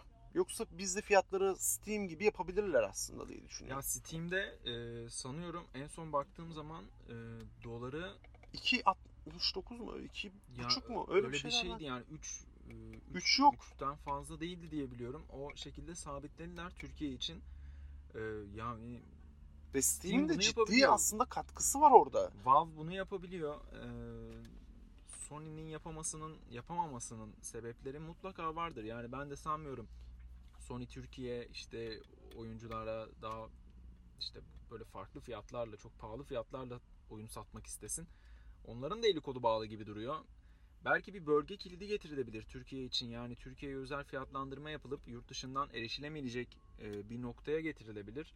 Ama e, işte bunlar bizim bilemediğimiz, e, Ya etkili bürokratik, olamadığımız bürokratik noktalar. engeller söyleniyor. Ya bunun çünkü çok bir şikayet var. işte İnanılmaz derecede öyle. çok şikayet var. Bunun tam olarak bahanesi nedir, nedeni nedir e, bilemiyoruz. Bilemediğimiz için de e, Ya, sanıyorum Şu an normal bir insan, normal bir gibi. insan 469 liradan Spider-Man alabilir mi ya? alamaz. Yani ya çok zengin olsam bile e, bu fiyatlar gerçekten Aylık çok 10 saçma bin fiyatlar. liralık bir gelirim bile olsa saçma bir fiyat. çok saçma fiyatlar. E, yani umuyorum bir şekilde düzelir. Çünkü e, Ha, iyice cılkı çıkmaya başladı. Mediamarkt'ta şeyi görmüştüm. Ee, PlayStation 4 için PES 2019 hı hı, kutulu versiyonu 750 lira falan yazıyordu yani. yani yani gerçekten Yani alt tarafı kaç yıl önce çıkmış Blu-ray CD yani bunlar. Şimdi artık eskisi gibi bir kıtlık da yok. Ya oyun fiyatları ya sadece oyun fiyatları da değil Türk yani ülkemizde her şeyin fiyatı artıyor. Elektronik olarak alabileceğin yani yurt dışından gelip ülkemizde satılmaya başlanan her şeyin ürün e, her ürünün fiyatında artış var. Ama oyunlarda sanki bu artış çok daha hızlı gerçekleşiyor gibi ve dengesiz gidiyor. Yani bir anda bir oyunun fiyatının 209'a düşüp bir sonraki gün tekrar 350'ye çıkması, 360'a fırlaması, e, Spider-Man'in 299 liradan bir anda 469 liraya çıkması yani sadece kurla açıklanabilecek bir durum değil gibi. Yani biraz e, sanırım bunda şeyin de etkisi var. Hani vergi sisteminin de etkisi var. Bunlar eğlenceye giren Evet, eğlence ürünü olarak. eğlence ürünü olarak Hı vergilendiriliyor. Evet. Ve ciddi rakamlar da sanırım alınıyor. Yani bunun da etkisi olabilir ama bir şekilde hem devlet hem de bu oyun sektöründeki büyük firmalar anlaşabilir diye düşünüyorum. Yani işte bunun içinde Dünyanın en büyük sektörü şu an. yani Baktığımız eğlence zaman, sektörü eğlence sektörünün- en çok hasılat elde edilen, en çok gelir elde edilen e, sektörü oyun sektörü diye biliyoruz. Yani özellikle GTA 5 gibi bir örnek var karşımızda. Dünyanın en pahalı eğlence ürünü en oldu. çok e, para getiren yani en çok kar elde eden eğlence ürünü oldu. Gerçekten Ya bu tek ürün, bir şey tek yani. ürün bazında e, GTA 5'in böyle bir ünvanı var şu an. E, durum da böyle olduğu zaman işte oyun fiyatlarında etkisini ülkemizin yani dikkatini çekmesi lazım belki de bilmiyorum. Yani üst taraflarda yönetici kesiminin de etkisini çekmesi lazım. Bunun için de yani sadece oyuncuların değil bence işte Sony'nin, Microsoft'un eee, baskılarının da olması lazım diye düşünüyorum. Yani çünkü şöyle bir durum var. Biz yıllarca ne dedik? Abi bu oyunu orijinal al. Bunu orijinal, al, bunu orijinal. Sebebi neydi? Türkçe yama yapsınlar. Sebebi neydi? Oyun fiyatları düşer bu sayede. Hı hı. Bize bir katkı gö- Hı hı gösterirler. Ama şimdi geldiğimiz duruma bakıyoruz. Bir an bir günde üç- 299'dan 469 liraya çıkan bir oyun var. Aynen öyle. Yani eskiden eee, Maaşının neredeyse üçte birini falan bu oyuna vermek zorunda yani asgari ücretle çalışan bir insan. Tabii tabii tabii. Yani işte dediğim gibi saçma, mantıksız gerçekten. Hani geçen seninle konuşurken de söyledik eskiden bir oyunun fiyatı düşsün diye beklerdik. Şimdi e, oyunun fiyatı artmadan hemen alalım diye bakıyoruz. Daha dün RDR2'yi öyle almadık Aynen yani? öyle yani Red Dead Redemption 2 ne olur hemen oyunun işte fiyatı yükselir mi artar mı diye düşünürken oyunu aldık. Dediğim gibi umarım düzelir yani bu durum tabii ki ülkenin ekonomik durumuyla birebir ilgili bir durum Ee, ama işte yani tabii ki istediğimiz ilk şey ekonomimizin düzelmesi bir an önce normalleşmesi Ee, ondan sonra oyun fiyatlarına da bunun etkisinin olması. Ama bizde şöyle bir şey vardır ya. Fiyat artarken sıkıntı olmaz da düşerken Evet maalesef yani ya bugüne yokmuş kadar gibi davranılır yani. Hani düş çıktım artık o seviyede aynen kalır. öyle yani oyun fiyatlarında hep bunu gördük. Ee, dönem dönem her zaman zamlar geldi ve işte ülkenin ekonomik durumu düzelmesine rağmen oyun fiyatları aşağı çekilmedi. Yani fiyatlar aşağı çekilmedi. Yani çok uzatmadan FIFA dedik. FIFA'nın fiyatından bahsettik. Ben FIFA 19'a geçmek istiyorum. Geçtiğimiz günlerde sanıyorum geçen hafta FIFA'nın e, FIFA 19'un demosu çıktı. Çıktığı günden beri sen de ben de oynuyoruz. Yani uzun yıllardır FIFA oynayan, düzenli oynayan iki kişi olarak ne buldun FIFA'da ne gördün? Yani seni gerçekten bu sene FIFA 19 alınır. Yani on, hep şey vardır ya işte FIFA'da sürekli her sene NBA'de de konuştuk aynı oyun çıkıyor. Yani bunu bir başka bir sisteme mi çevirseler döndürseler diyoruz ama sence FIFA 19 bu dediklerimizi bize yutturabiliyor mu yoksa yine aynı şekilde devam mı ediyor? Demodan gördüğün kadarıyla ne Demodan diyebiliriz? gördüğüm kadarıyla e, ilk girdiğimde ilk yarı bittikten sonra hemen seni aramak istedim. Evet. Ama ondan sonra düşünün bir 90 dakikayı tamamlayayım. Ondan sonra arayayım. Aradığımda sana ilk söylediğim şey bana renkler acayip geldi oldu. Evet. Ya Ve oyunun saha acayip geldi renk oldu. paleti e, yani grafiksel olarak, görsel olarak renk paleti göze daha hoş geliyor gerçekten. E, ondan bahsedebiliriz. Peki oynanış olarak Şampiyonlar Ligi'ni eklediler. Euro Aynen Ligi öyle. eklediler. Aynen öyle. Şampiyonlar Ya bu- Ligi Group Stage'de bir maç yapabiliyoruz. Yapabiliyoruz demoda. Demoda. E, bu yıllardır beklediğimiz bir şeydi. Yani PES'in elindeydi Şampiyonlar Ligi UEFA lisansı. Tabii PES iyi olduğu zamanlarda biz mutluyduk. PES'i oynarken Şampiyonlar Ligi, UEFA Kupası maçları yapmak zevkliydi ama e, FIFA bariz bir şekilde öne geçtiğinden beri FIFA'nın büyük bir eksikliğiydi aslında bu. E, bununla birlikte PES'i üzerine son toprağa dağıtmış gibi görünüyor aslında. PES kendini gerçekten yani bir şekilde ileriye fırlatamazsa hızlı bir şekilde FIFA'nın al- altında kalmaya yıllar boyu mahsur kalacak gibi duruyor.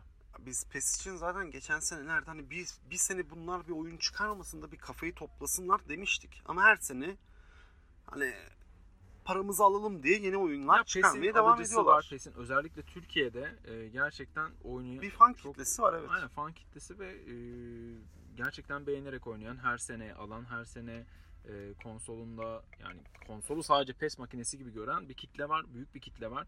Bu yüzden PES her sene çıkarmaya, Konami her sene bu oyunu çıkarmaya devam ediyor. E, ama yani Şampiyonlar Ligi lisansını kaybetmesiyle birlikte Etki edecektir ya. etki edecektir diye düşünüyorum ben de. Ben şimdi şeyi merak ettim. Bu renk paletinden bahsettikten sonra mesela iki tane stadımız var. Santiago Bernabéu ve Atletico Madrid'in yeni yapılan Evet. stadında oynuyoruz. Şimdi orada hakikaten çimleri olsun ve saha olsun inanılmaz derecede iyi olan statlar bunlar. Hı hı. Peki e, daha, daha düşük kalitede olan statlarda bu nasıl gözümüze gelecek? Şöyle e, belki görmüşsündür oyunun Journey modu var yani bu üçüncü senesi Journey modunun Alex Hunter e, modu da diyebiliriz. Oynadığımız bir single e, hikayeli versiyonu var. E, görmüş olabilirsin internette videoları yayınlandı. E, bizim Alex Hunter'ın dedesinin gençliğini oynadığımız bir açılışla başlıyor bu seneki Journey modu ve sanıyorum 1960'lar e, Premier Lig'inde bir maç oynuyoruz. Bir maçta e, kontrol ediyoruz Alexander'ın dedesini ve saha işte e, yani gerçekten çimlerin Çamur. balçık olduğu e, bir sahada e, ve o atmosferi çok güzel vermişler. Renk paleti olarak da hem eskiye gönderme olarak daha böyle kahverengi bir tonda e, maç oynanıyordu. E, oyunun tam versiyonunu da görebileceğiz tabii tam deneyimleyebileceğiz. Bence çok başarılı duruyordu. Yani o yüzden sadece bu ya zaten kaliteli statlarda, kaliteli çimlerde değil, daha düşük seviyede, alt seviyede özellikle sen e, seviyorsun. İkinci, üçüncü Evet. ligden takım alıp yukarıya çıkarmayı. E, Ya uzun soluklu olduğu zaman hani bu bir zevk verebilir. Onu merak öyle. ediyorum ben şu an oyunda. Ben iyi olacağını düşünüyorum. Benim değinmek istediğim yani görsellikten gidiyoruz. Animasyon kalitesi olacak. FIFA her sene aslında yeni animasyonlar ekliyor. Ee, yani o konuda yenilik yapmaya devam ediyorlar ama bu sene ilk defa ben animasyonların oynanışa da etki ettiğini gördüm. Yani özellikle kafa toplarında e, arkadan kafayı uzatarak yani bir şekilde vücudun sadece belli noktaların değil her noktasıyla e, topa müdahale edebiliyoruz. Oyuncuya müdahale edebiliyoruz. Yani hem animasyon kalitesi artmış hem de bu anim, yeni eklenen animasyonlar oynanışa da gerçekten iyi etki etmiş. Ee, bu yüzden ben çok beğendim. Ya FIFA 18'in demosunu oynarken hissetmediğimiz şeyleri bu demoda hissettik aynen aslında. öyle, aynen öyle. Ee, tabii bu konuşmalarımız demo üzerinden gidiyor ve FIFA'nın her sene demodan sonra tam sürüme taşımadığı veya değiştirerek taşıdığı bazı noktalar oluyor. Özellikle oyuncuların demodan sonra biraz nabzını yokluyorlar. Yani eksik gördükleri şeyde tam sürüme ekliyorlar. Bu yüzden yani demoya yaptığımız yorumlar belki tam sürüm için %100 geçerli olmayacaktır. Ama yani biliyoruz ki işte bahsettiğimiz renk paleti ve animasyon ve e, animasyonların oynanışı etkisi e, tam sürümede taşınacaktır mutlaka. Ya, sanki oyuncular hani kalastan biraz daha Evet, yumuşak yani bir hale- simülasyona doğru gitmeye devam ediyor FIFA. Ee, yani umarım bu şekilde de devam eder ama e, çok konuşuyoruz, yıllardır konuşuyoruz. FIFA'nın her sene evet yani işte evet değişiklik yapıyorlar. Bir yıl belki geliştirme aşaması için çok kısa bir süre Ee, anlayabiliyorum ama tam oyun fiyatı istemesi bizden yılda her yıl ve her yılda satın Ve- alıyoruz. ve Ne şu kadar da var. doğru. Şu da var mesela unutmayalım. Ultimate Team oynayan ciddi bir kitle var. Çok çok büyük bir kesim Benim var. hiç alakam yok. ben Evet, biz- kariyerimde açar devam ederim veya Aynen öyle ben de çok iyi. online maçlarla devam ederiz. Ama Ultimate Team'e ciddi zaman ve para harcayanlar Evet. ertesi sene Cristiano Ronaldo'yu takımında görmüyor. Aynen öyle yani sıfırlanarak başlıyorlar. Evet. Ee, ya bu biraz da işte Ve oyun- her seferinde o FIFA pointleri almak zorunda kalıyorlar aslında yani. oyuncu kesimi olarak da ya oyuncu kesimiyle de ilgili şimdi oyuncular da bundan memnun gözüküyor. Yani oyuncular da her sene FIFA'yı almaktan memnunlar ki alıyorlar yani bu oyun satmaya devam ediyor. Ve hemen ilk üst sıralara çıkmaya başlıyor açıldığı gibi. Tabii tabii ve yıl boyunca da en çok satın alınan e, oyunlar listesine baktığımızda FIFA'yı her her zaman ilk 10'da top 10'da görüyoruz.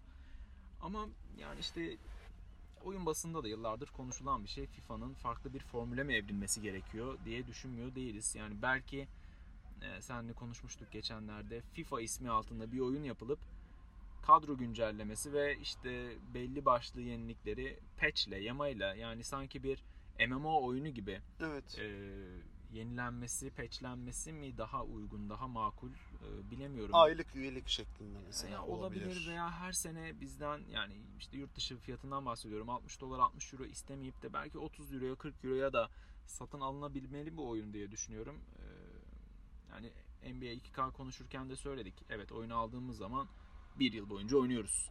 Aslında göreceli diğer oyunların mesela bir God of War'un bize verdiğinden daha fazlasını veriyor. Tabii yani zaman olarak süre Zaman olarak açısından özellikle. e, bir sonraki oyun çıkana kadar e, dediğimiz gibi oynayabildiğimiz bir oyun ama yine de işte oyuna fiyatını verirken ödemesini yaparken insan bir düşünmüyor değil ulan ben bunu her sene niye yapıyorum E, bu sene oyunu almasam olur mu olmaz mı diye bir düşünmüyor değiliz. Ve Yani sonra biraz arkadaş zorlaması, biraz merak. bir- yani Yine tabii, oyunu alıyoruz bu e, şekilde. sev- sevdiğimiz için alıyoruz yani ama biraz da işte Electronic Arts bize buna mecbur bırakması ya işte hep diyoruz ya PES'in iyi olması lazım diye. İşte bu, bu yüzden PES'in iyi olması lazım. PES iyi olmalı ki e, FIFA kendini geliştirebilmeli. E, Konami bir şeyleri daha iyi yapmalı ki belki fiyatını düşürmeli. Konami 30 dolardan 30 eurodan çıkarsa belki işler çok değişebilir. Yani e, futbol severler, e, çok büyük FIFA fanı olmayanlar PES'e geçebilir bu sayede. Electronic Arts da Değişik bir karar revizyon olabilir. yapabilir. Ya şey de var mesela 2K'nın şu an istek kutusunda bize artık bir futbol oyunu çıkarın mesajları yağıyor sürekli. Yani bu Özellikle FIFA'nın şeydi, evet. çıktığı her dönem Evet evet. 2K'dan Ha, bu- da böyle bir beklenti var. Ama ya şöyle bir şey var. 2K'nın ben sanmıyorum Bu topa seneye gelecek, değil mi? 2020'de e, işte 2K futbol oyunu çıkaracağını ve çıkarsa bile bunun başarılı olacağını çünkü çok büyük bir öğrenmişlik var bu serilerde. Yani PES'i evet FIFA'nın arkasında görüyoruz ama yani kaç yıldır bu oyunlar çıkıyor. Hem FIFA olsun hem PES olsun. Electronic Arts, EA Sports kanadı ve e, Konami yani yılların öğrenmişliğiyle, tecrübesiyle bu noktalara gelebiliyorlar. Bu yüzden yeni bir firmanın böyle bir şey denemesi ve denediği anda başarılı olması bence çok mümkün değil. Ama ne olabilir? Yani en azından bu sektöre giriş yapıp ya birkaç sene tökezleyip bir şeyleri öğrenip e, yeni bir oyuncu olarak katılabilir aramıza. İşte lisans mevzuları çok karışık orada. Yani FIFA'nın lisans mevzusu orada. Evet, e, lisans mevzusu çok karışık. E, geçen sene mesela Barcelona özel takım olarak lisansını PES'e verdi. Ve Barcelona'yı tabii ki de o FIFA'da gördük ama Hı hı. stadı yoktu mesela. Nou Camp yoktu. Stadı yoktu. Dortmund aynı durumdaydı. Dortmund'un stadı yoktu. ya FIFA'nın isminin biraz FIFA az- olması e, en büyük katkısı. Yani zaten FIFA lisans olarak Electronic Arts'ın elinde olduğu için otomatik olarak tüm takımların lisansı elinde oluyor. Yani takım takım uğraşmak zorunda kalmıyor FIFA. Süper Lig'in lisansını aldığı zaman komple bütün e, Süper Lig takımlarını elinde bulundurmuş olabiliyor. Ama Konami maalesef e, her takım için ayrı bir anlaşma sağlamak zorunda. Her sene bunu yenilemek zorunda. E, ve Ve FIFA'nın da biraz intikamcı mı diyelim artık orada? Kinci mi yapısı? Çünkü Neukamp'ı yine koyabilir stad olarak. Hı hı. Ama cezalandırmak için koymuyor. Diye biliyorum. Ya o- Eğer onda farklı bir anlaşma yoksa. Konami'nin anlaşmasıyla ilgili bir durum diyebiliyorum ben. Yani Konami Barcelona ile o şekilde anlaşmış. Hani e, başka Ama bir stadın- oyuna stadının hakkını Şimdi veremez gidip diye. ligle anlaşıyor. Lig bunu Stadyumlar ama onun içine dahil değil. öyle mi? Değil. Evet. Olabilir, Yani ligle olabilir. anlaştığı zaman e, o ligdeki tüm takımlara sahip olabiliyor Yani mesela ama geçen sene bu sayede ben Barcelona ile hiç oynamadım. İçimden gelmedi. Bir tane uyduruk bir statta. yani sen biraz role playci bir adamsın. Yani, yani her şeyi arıyorsun. E zaten FIFA'da mesela şunu görüyoruz. Diyelim ki kariyeriniz 15-20 sezon kadar sürüyor diye biliyorum. 15 sene aynı 3 formayla devam ediyorsun. Yani mesela FIFA'da eleştireceksek bir şeyleri kariyer bölümünde de bunları eleştirebiliriz gayet. Evet ya kariyer sürümü, kariyer modu FIFA'nın e, yıllardır aynı. Yani, yenilik. 2K 2K en azından oraya. My Career'de bir şeyler yapmaya çalışıyor. Ama iyi ama kötü. Hı hı. Şeyde hiç öyle bir deneme bile yok. Öyle bir Ultimate Team manyaklığı oluştu ki. Ya Ultimate Team çok fazla oynanıyor. Yani FIFA artık eşittir neredeyse Ultimate Ya bu Team şey olduğu şey için. muhabbeti olacak galiba biraz.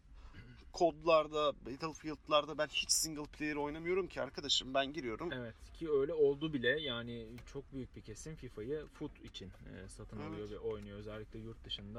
Ya Türkiye'de de çok fazla Ultimate Team oynayan oyuncu sayısı var.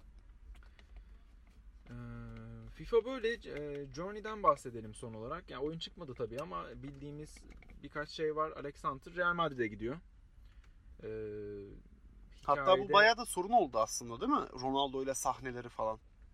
ya sanıyorum Çekilmiş. Öyle bir durum varmış fakat e, şöyle bir şekilde hikayeyi değiştirmişler ki bence mantıklı da olmuş. E, Ronaldo'nun Juventus'a gitmesiyle birlikte açılan boşluğa hani Alexander'ın gelmesi gibi bir hikayede durum var. Alexander da iki sezonda hani yani iki sezon sonunda kendini çok parlatan artık hani yıldız oyuncu dediğimiz bir noktaya evrilmişti. Real Madrid'de başlıyoruz. Tabii nasıl gidecek, nasıl gelişecek hikaye son sezonuymuş bu arada Alexander'ın.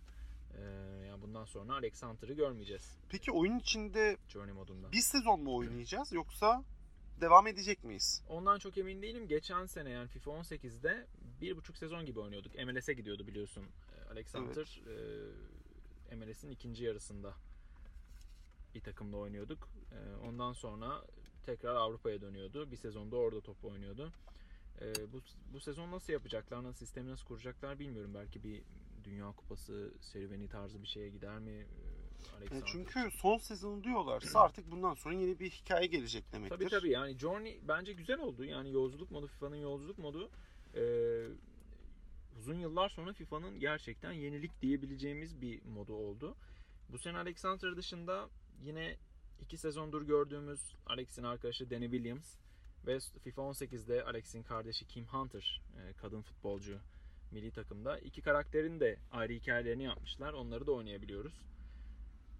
Ee, Journey modu devam edecektir. Yani ben sanmıyorum bu FIFA 19'la birlikte Journey bitirsinler ama Alexander'ın hikayesinin sonu geliyormuş.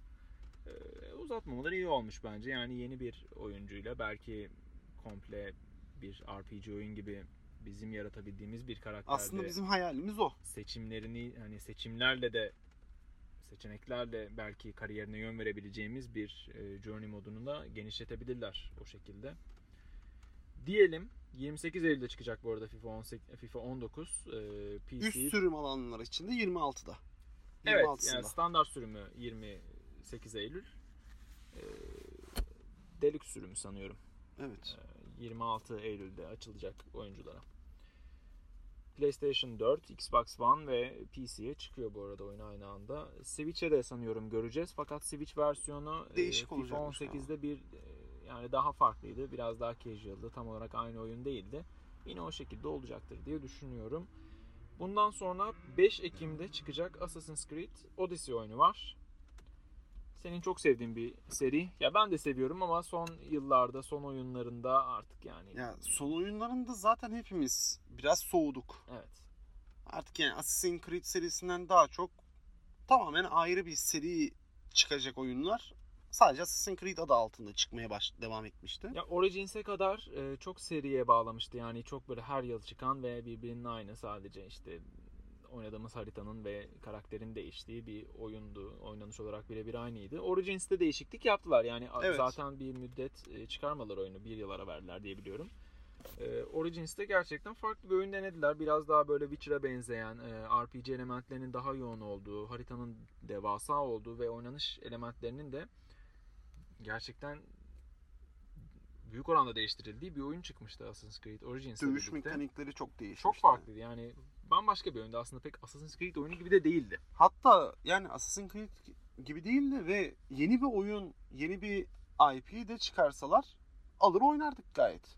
Ya Hiç zaten de demezdik Ya şimdi yani bu Assassin's Creed olsaydı diye demezdik. şöyle bir şey var artık Black Flag'de böyle olduğunu biliyoruz. Ee, bir korsan oyunu üzerinde çalışıp ondan sonra çok satsın diye adını Assassin's Creed'e çevirdiklerini biliyoruz. Origins için de belki böyle bir durum olmuş olabilir yani. Ubisoft'un çünkü çok farklı fazla stüdyosu var. Çok bir yani aynı anda birden fazla oyun üzerine çalışılıyor. Birden fazla projeleri var. Ee, belki Origins projesini de görüp çok satması açısından adını Assassin's Creed olarak değiştirmiş olabilirler. Bu arada şey bu e, Odyssey'i başka stüdyo yapıyormuş. Yaptı galiba. O doğru mu?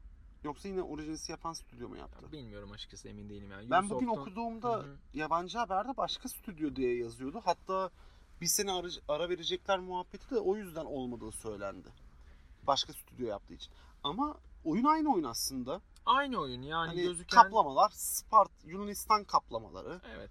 İşte biraz hava değişimleri olur. Yani işte yine işte önceki haline döndü gibi diyebiliriz aslında Creed. Yine işte animasyonlar aynı, dövüş mekanikleri hemen hemen aynı. Yani %90 birbirine benzer diyebiliriz. Ne değişiyor? Karakterimiz değişiyor. İki karakteri Evet yani bu oyunda ilk defa değil aslında e, Assassin's Creed e, Victory miydi?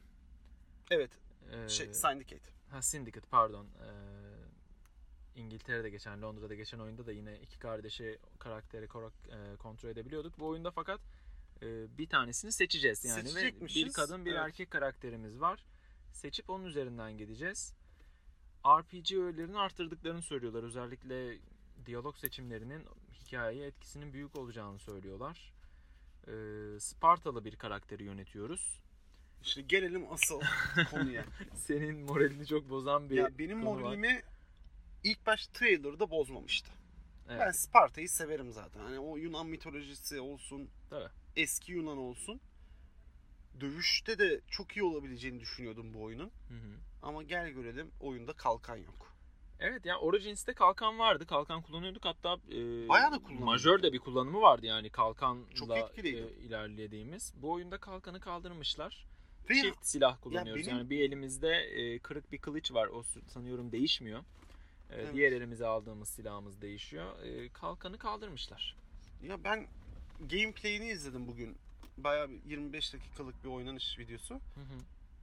Mesela bu Origins'i sen de oynadın.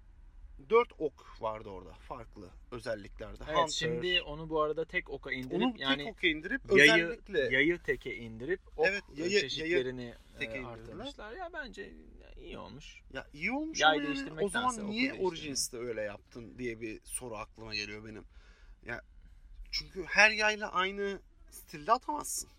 Şimdi bu çok belirgin bir şey ve Yani ama şimdi Ama işte çok orig- fazla öyle tarihi gerçeklikle, tarihi doğrulukla da ilgilendiklerini düşünmüyorum, zaten sanmıyorum. ilgilenseler biraz bir kafalarını taşlara Ya vuracaklar. eski oyunlarda ilgileniyorlardı. Ben bunu çok seviyordum. Özellikle Assassin's Creed 2'de e, işte Floransa'da, Roma'da, Venedik'te oynadığımız dönemlerde gerçekten tarihe uygun gidiyordu.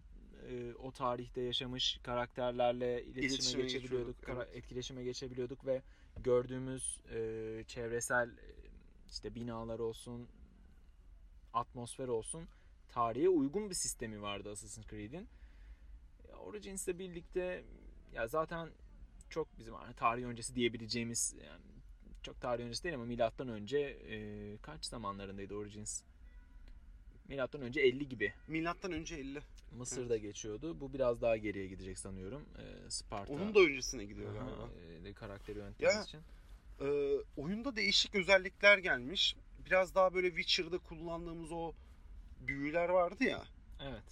Yere işte yere vurup etrafındakileri Ya biraz ben ışınlanma kaldıran gibi mevzular değişik. gördüm. Yani böyle bıçak atıp bıçak attığı yerde bir anda ışınlanıp e, Ya ben açıkçası gibi. oyunu Ya al, bunlar- oyunu almayı düşünüyordum. Bunlar işte Assassin's Creed'i Gameplay'i izlemeden önce ama. değil mi? Yani Gameplay'i izlemeden önce. keşke kadar Assassin's Creed markasını baltalamasalar da yeni bir isim verip yeni bir IP çıkarsalar onun üzerine kendileri de rahatlayacaklar bence. Yani Evet evet ya her sene Assassin's Creed'den tamam Assassin's Creed sadece adıyla oyuncu da çekiyor. çok tamam kabul satıyor. ediyoruz onu. Aynen, kabul ediyoruz. Aynen öyle.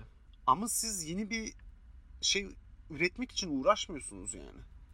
Ve karakter karakter bence çok kötü. Hiç beğenmedim. Özellikle erkek karakter öyle Görünüş olarak. Gel ya sadece görünüş olarak değil ses olarak da.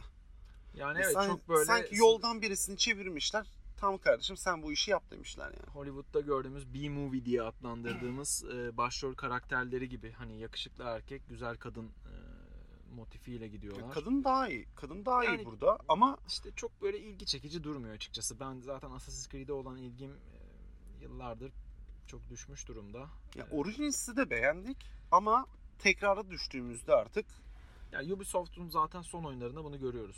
Açık bir dünya, açık bir harita üzerinde e, birbirini çok fazla tekrar eden e, mission işte görevler ve e, etkileşime girdiğimiz yan görevler oluyor.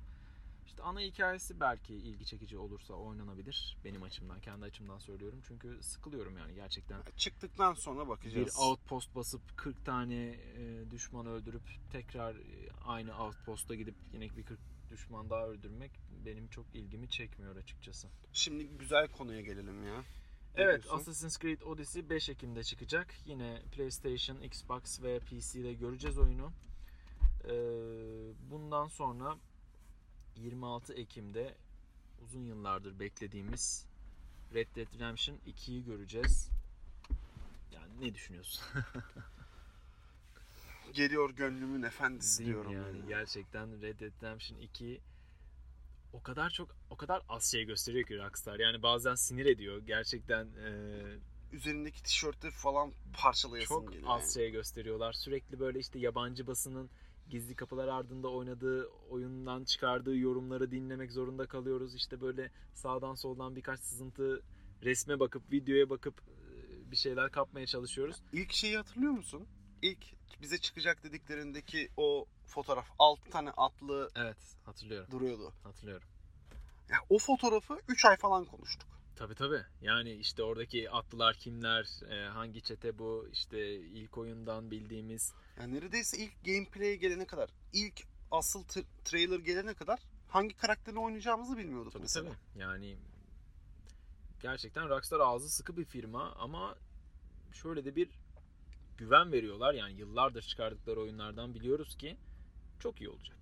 Aa, Yani çok iyi kesinlikle. olacak. Ee, ya belki de ön siparişi böyle ön sipariş önerebileceğim tek firma olabilir Rockstar. Yani hani gözünüz Güvenerek. kapalı, evet güvenerek herkese önerebileceğim, alın diyebileceğim bir firma haline geldi.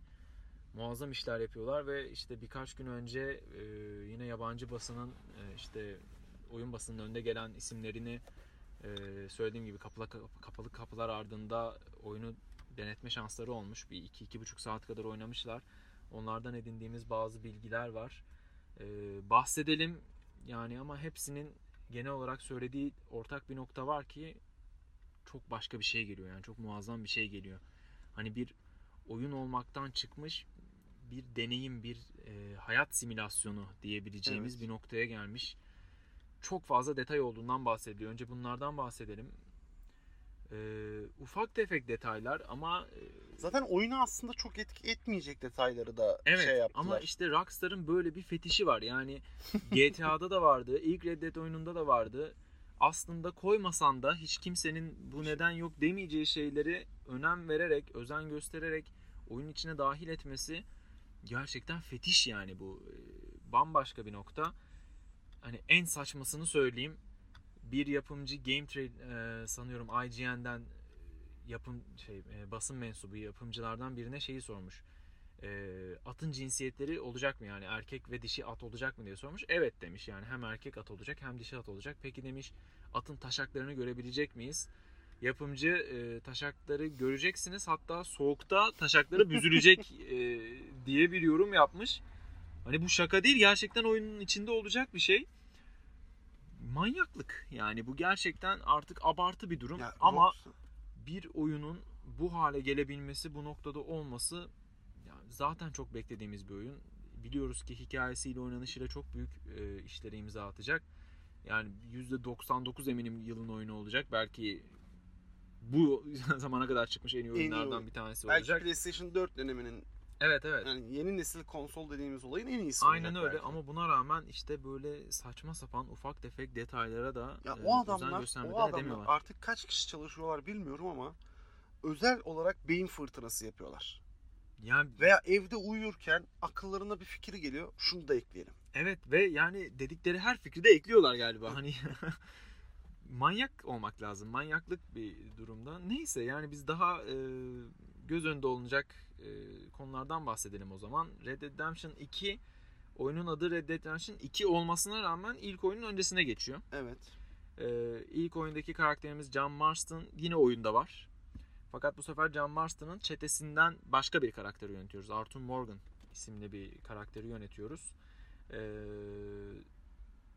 daha öncesinde geçmesinin oynanış olarak, mekanik olarak bazı farklılıklar yaratır mı diye düşünüyorum. Mesela ilk oyunda makine tüfek kullanımı var mıydı? Mitralyöz vardı. evet. Mitralyöz vardı. Belki bu oyunda olmayabilir yani O tarih zaman açısından. çıkmamış olabilir. Evet hani bu tarz durumlar Veya olabilir. daha yeni yeni çıkacak. İlk oyunda e, hani kullanamadığımız ama oyunda böyle gördüğümüz otomobili de hatırlıyorum. Oyun ilk başta Evet, açılırken bir otomobil sekansı vardı. Hani ya biraz da aslında Vahşi Batı'nın bittiği bir dönemde ilk oyun. Vahşi Batı'nın bu da aslında son Ya bu- 20 yılı. Sanki bu son dönemi ilk oyunda Vahşi Batı'nın artık böyle bitmesiydi. Zaten hani John Marston da biraz o cowboy görüntüsü altında ezilen bir adamdı ya. Hani Evet. artık cowboy kalmadı ve sen artık bu dünyanın dışında dışlanmış bir adamsın e, karakteri vardı.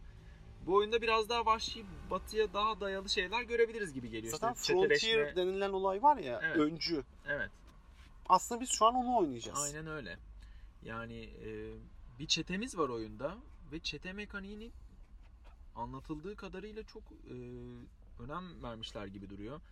Çetemizle yapacağımız diyaloglar işte avlayıp avcılık da var oyunda. Avcılık yapıp çeteye getireceğimiz işte e, yiyecekler, Hayvan. e, hayvanlar çeteyle olan ilişkimizi de değiştirecekmiş. E, işte bir banka soygununa giderken e, banka soygunu sırasında yaptığımız hamleler veya konuşmalar, diyaloglar, seçimler çeteyle olan ilişkimizi çok değiştireceği söyleniyor. E, Çeteyle ilgilenmezsek çetenin bizi dışlayacağı ve bunun oynanışı da e, değiştireceği, hikayeyi de etkileyeceği söyleniyor.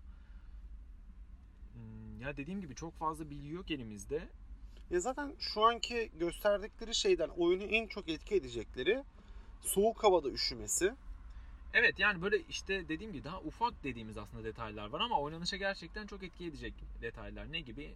İşte hava durumunun e, karakter üzerinde etkisini görebilecekmişiz. Yani soğuk bir yere gittiği zaman e, bir pardösü üstüne atacağı bir kürk arayacakmış karakterimiz. Sıcak bir yere gittiği zaman terleyip onu çıkarması gerekecekmiş. Karnı acıkacakmış, yemek yemesi gerekecekmiş, sakalları uzayacakmış, tıraş olması gerekecekmiş ve yani tıraş olup olmaması bile e, NPC'lerin halkın bize vereceği tepkilerin değiştireceği söyleniyor. Ve şey yani hani kilo alıp verebileceği de söyleniyor. Aynen öyle. Yani biraz işte Rockstar'ı e, GTA San Andreas'tan biliyoruz bu konuda. Hani e, daha Ama özlemiştik bunu ya. özgürlükçü Bunu bir özlemiştik. yapıya bürünmüştü. Ondan sonra pek o şekilde görmemiştik hem GTA'da hem diğer oyunlarında. E, Red Dead Redemption bu konuda gerçekten oyuncuya çok fazla serbestlik tanıyacakmış gibi duruyor. Ya bir role play Aynen öyle. yani Yani olacak işte yani sanki. RPG olmadan bir RPG oyunu yaratacakmış gibi. Yani bir roleplay e, durumu yaratacakmış gibi duruyor gerçekten Red Dead Redemption 2. Ve çıkmasına da daha çok yok mu yani? Yani evet bakıyorum bir ay 3 gün var. Ee, gerçekten çok var ya. Nasıl Sabırsızlıkla bekleyeceğiz? bekliyoruz oyunun çıkmasını. Yani bunu diğer podcastlerde yine yeni bilgiler geldikçe paylaşmaya Tabii devam tabii edeceğiz. Yani oyunun tekrar tekrar konuşmaya yaparız. devam Ee, edeceğiz büyük ama ihtimal. yani şunu biliyoruz ki bu oyunun suyunu çıkarana kadar oynayacağız. Hani sıkılana kadar oynayacağız diyorum ama sıkılacak Sıkılı- mıyız ondan da Hiç emin değilim. zannetmiyorum. Ki- 500 saatte falan bitiririz. yani. Red Dead Online denen de bir durum var. Şimdi yani sen de ben de çok fazla online oyun oynayan e, insanlar değiliz. GTA Online'a da öyle çok fazla vakit ayırmadık. Evet çok az. Ama GTA Online oynayan milyonlarca insan var. Ve Hala hala var ve çok fazla oynanıyor. Yani e, inanılmaz bir başarıya ulaştı GTA 5 daha doğrusu GTA Online'la Rockstar. Red Dead Online'la bunu bir üst kademeye daha çıkaracaklarını söylüyorlar. Yani daha üstü ne artık bilemiyorum. Hani koca bir haritada yine şeyi kabul etmişler ama. Ee, yabancı forumlarda gezerken gördüm. GTA 5 kadar başarılı olmaz. Ya Yani o kadar satış anlamında yapmaz. söylüyorlar bunu. Tabii yani bu ya beklenen bir şey. Şimdi GTA markası Çünkü şey çok farklı. gerçekten çok çok büyük bir marka ve yani yıllardır süre gelen bir marka. Dava açılmış bir marka. Ee, sürekli hani oyunun satılmaması için uğraşılmış. uğraşılmış bir marka. Ya bu yüzden dünya basın tarafından da yani dünyada oyuncu olmayan insanların da bildiği bir marka haline geldiği için Red Dead Redemption belki evet GTA kadar bir başarı sağlamayabilir. Baş, yani sağlamaması da muhtemel gözüküyor. Ama bu Kemik bir kemik bir oyuncusu olacaktır ama illa ya işte ya. kemikten de büyük olacaktır mutlaka. Mutlaka, yani, ya mutlaka. mutlaka çok satacak. Çünkü western sevilir. Özellikle Türkiye'de mesela bayılır insanlar. Tabii özellikle pazar günleri e, Hatta o kaldırılan. E, Pazar günleri babalarımıza belki bu oyunu oyna hediye edebiliriz, oynatabiliriz. Ya Red Dead Redemption 2 çok fazla şey var konuşulacak, üstüne durulacak. Ama bir taraftan da çok az şey biliyoruz. Evet. O yüzden Yani oyun çıktığında göreceğiz büyük evet, ihtimal çoğu çıktığı şeyi. zaman- tabii tabii. Yani hikaye konusunda neredeyse hiçbir şey bilmiyoruz. Ya şu var mesela atla aranda ilişkinin iyi olması ya da kötü olması etkileyecek. Evet yani Atın senin kontrolünü etkileyeceği Aynen, bile ondan söyleniyor. bahsedelim. Ee, atımız ölünce ölüyor arkadaşlar. Yani tekrar dirilme gibi bir durum yok ve atın da atla olan bir ilişkimiz var. Bu nasıl bir şey? Yani atı kullandıkça, sürdükçe, zaman geçirdikçe e, tımar sistemi var. Atınızı yıkayabiliyorsunuz. Yani bunları yaptıkça atla aranızda bir ilişki oluşuyor ve bu ilişki e, sayesinde at, atın size olan güveni artıyormuş. Yani yanında bir silah patladığı zaman ilk başta atın tepkileri daha farklı olurken at size güvendiği zaman işte e, daha az yalpalayacak. İşte çifte atmayacak sizi gördüğü yerde arkasında mesela işte yapımcılardan bir tanesi şey demiş. İlişkinizi kuramadığınız bir atın arkasına çok fazla dolanmayın demiş. Çifte atıyormuş çünkü at. Çifteyi yersiniz. ya birisi de şey sor, birisi de forumlarda falan yazıyorlar. Ya madem at taşakları var. Evet. Madem dışkı da bırakıyor. Evet. Ya bunlar yavrular da yani diye orada şaka yolluk takılmışlar ama bence hani Yani yaparlarsa şaşırmam. yaparlar yani bunlar Belki beklenir. gerçekten e, oyun oynadıkça işte atımızın başka bir atla çiftleşip başka Tay doğmasını neden görme- görmeyelim diye düşünüyorum şimdi. ya işte dediğin gibi Oyun konular süresi hakkında bir şey biliyor muyuz? bilmiyoruz yani. Hiçbir fikrimiz yok değil mi? Açıklamadılar ama yani ben ilk Red Dead Redemption oyunundan yani en az onun kadar bir oyun süresi olacağını düşünüyorum. Ben geçeceğini de düşünüyorum ya. Muhtemelen geçecektir ama en az onun kadar olacaktır muhtemelen. Diyelim 26 Ekim'de çıkacak e, dedik. Yani Red Dead Redemption 2 bu senenin en çok beklenen oyunu şüphesiz. Bizim bir buçuk Evet çok ertelendi oyun. Bu arada oyun. oyun yani e, normalde geçen sene yine bu zamanlarda çıkacaktı. E, iki kere üç kere falan ertelendi ama bu artık nihai e, çıkış tarihi diye um- ümit ediyoruz aslında. Yani, Rockstar bombalı saldırıya falan uğramazsa. Nazar da değdirmeyelim. yani abi cidden. Diyelim ve e, Red Redemption 2'yi geçelim. E, iki oyun kalıyor bahsedebileceğimiz. Ay, Battlefield 5, e, Call of Duty, Black Ops 4. Ya benim yıllardır oynamadığım oyunlar açıkçası. Yani ikisi de çok oynanan, çok satan oyunlar. Call of Duty e, yıllardır her yıl çıkmaya devam ediyor. Oyun piyasasının altını üstüne getiriyor. Her çıktığı sene rekorlar kırmaya devam ediyor. En beğenilmediği sene bile e, en çok Milyonlar satan satıyor. oyun oluyor. İşte Battlefield 5'te dediğimiz gibi e, hemen peşinden Call of Duty'nin arkasından e, yetişiyor. Ya FPS dediğimiz zaman çok fazla FPS kalmadı. Askeri oyunlar çok e, günümüzde bulunmuyor. O yüzden bu oyunların olması bir açıdan güzel ama yani artık bence ne bileyim oyuncuların da farklı oyunlarda oynaması gerektiğini düşünüyorum. Ya bu şey biraz aslında işte dedin ya mesela PlayStation'a PES konsolu olarak Evet. görüyor. FIFA konsolu olarak Aynen görüyor. öyle. Onların askeri oyun oynayanları. Aynen öyle. Yani bunlar. işte e, Xbox'ı Call of Duty e, Sadece bu olarak ama. gören e, özellikle Amerika'da e, çok büyük bir oyuncu kitlesi var. Ya ikimiz de fanları değiliz. Evet. Sürekli takip eden oyuncuları değiliz. E, o yüzden e, işte yani ne kadar yenilik var onu da çok yani biliyorum oyunlar hakkında e, bilgim var ama işte yani gördüğüm kadarıyla ve açıklanan bilgiler e, sonucunda yani öyle aman aman da değişiklik yapılmıyor bu oyunlarda. Yani zaten hani belirli bir görüş açısından oynuyorsun bu Ya oyunu. evet yani çok fazla değiştirip de zaten ellerindeki oyuncuyla kafasını karıştırmak istemiyorlar. Onlara da hak veriyorum. E, o yüzden bu oyunlar işte böyle her, yani Call of Duty her sene çıkmaya devam edecek. Battlefield 2 yılda bir 3 yılda bir çıkmaya devam edecek. E, diyebiliriz. Üzerinde de yani single benim single player oynayanları Ha. dövmeye devam edecekler. ondan bahsedelim. Battlefield 5'in single modu olacak. Olmaya devam edecek. Fakat Call of Duty Black Ops 4 e, single modunu kaldırdı. Yani yıllar sonra çok köklü bir yani kaçıncı oyun bu bilmiyorum artık yani. Her, 20. oyun mu artık? her yıl yani? çıkan bir oyun ilk defa bu sene single modunu tamamen kaldırdılar. E, kimse oynamıyordu yani ciddi kimse oynamıyordu.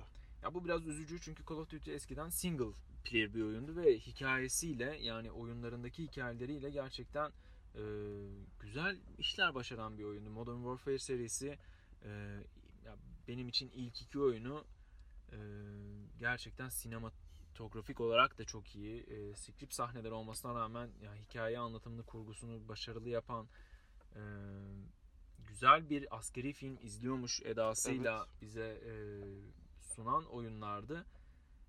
Call of Duty bundan sonra böyle mi devam edecek? Bilmiyorum. Böyle devam yani. edecek ya. Ya biraz da deniyorlar. Yani geçen sene mesela 2. Dünya Savaşı'na döndüler. Fakat bu sene hemen tekrar modern savaşları ve Black Ops adı altında yani en çok satan Black Ops 3 oyunları en çok satan oyunları e, hemen yani onun ardını 4 diye ekleyerek çıkarmaları mali bir karar. Yani artık bu firmalar iyi oyundan çok mali, Paraya bakıyorlar Aynen ya. öyle. Yani maliyet düşünüyorlar. Ya pay to win sistemleri de var zaten içlerinde. Tabii yani ya dengelerini çok bilmiyorum oynamadığım için. Ama dediğim gibi e, çok ekonomik gidiyor bu oyunlar. Artık hani iyi bir oyun yapalımdan çok en karlı nasıl oyun yaparız mantığıyla ilerliyorlar. Call of Duty bu sene deneyecektir. Yani single player modunu çıkardıktan sonra yorumlara bakacaktır, tecrübelere bakacaktır.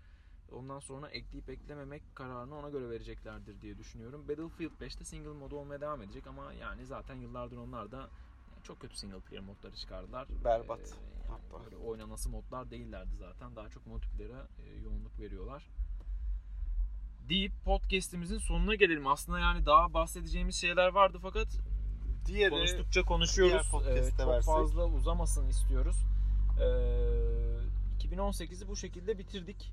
Bahsetmediğimiz mutlaka oyunlar var. Siz de yorumlarda belirtirseniz iyi olur. Ee, unuttuğumuz, atladığımız veya işte yani bizim oynamadığımız mu- muhtemelen oyunlar var bahsetmediğimiz. Ee, ama oynadığımız oyunlar ve beğendiğimiz oyunlar hakkında yaptığımız yorumlar bu şekildeydi. Bundan sonraki podcast'imizde sene, seneye çıkacak oyunlar hakkında yorumlar yapacağız. Ve belki hani çıkış tarihi duyurulmamış ama seneye çıkması muhtemel oyunları da bunlara ekleyebiliriz. Ee, yani biraz spoil edelim neler var. İşte e, Electronic Arts'ın merakla beklenen Anthem oyunu var. Metro'nun yeni Met- Exodus serisi var. İkisi de 22 Şubat'ta çıkacak. Devil May Cry uzun yıllar sonra geri dönüyor.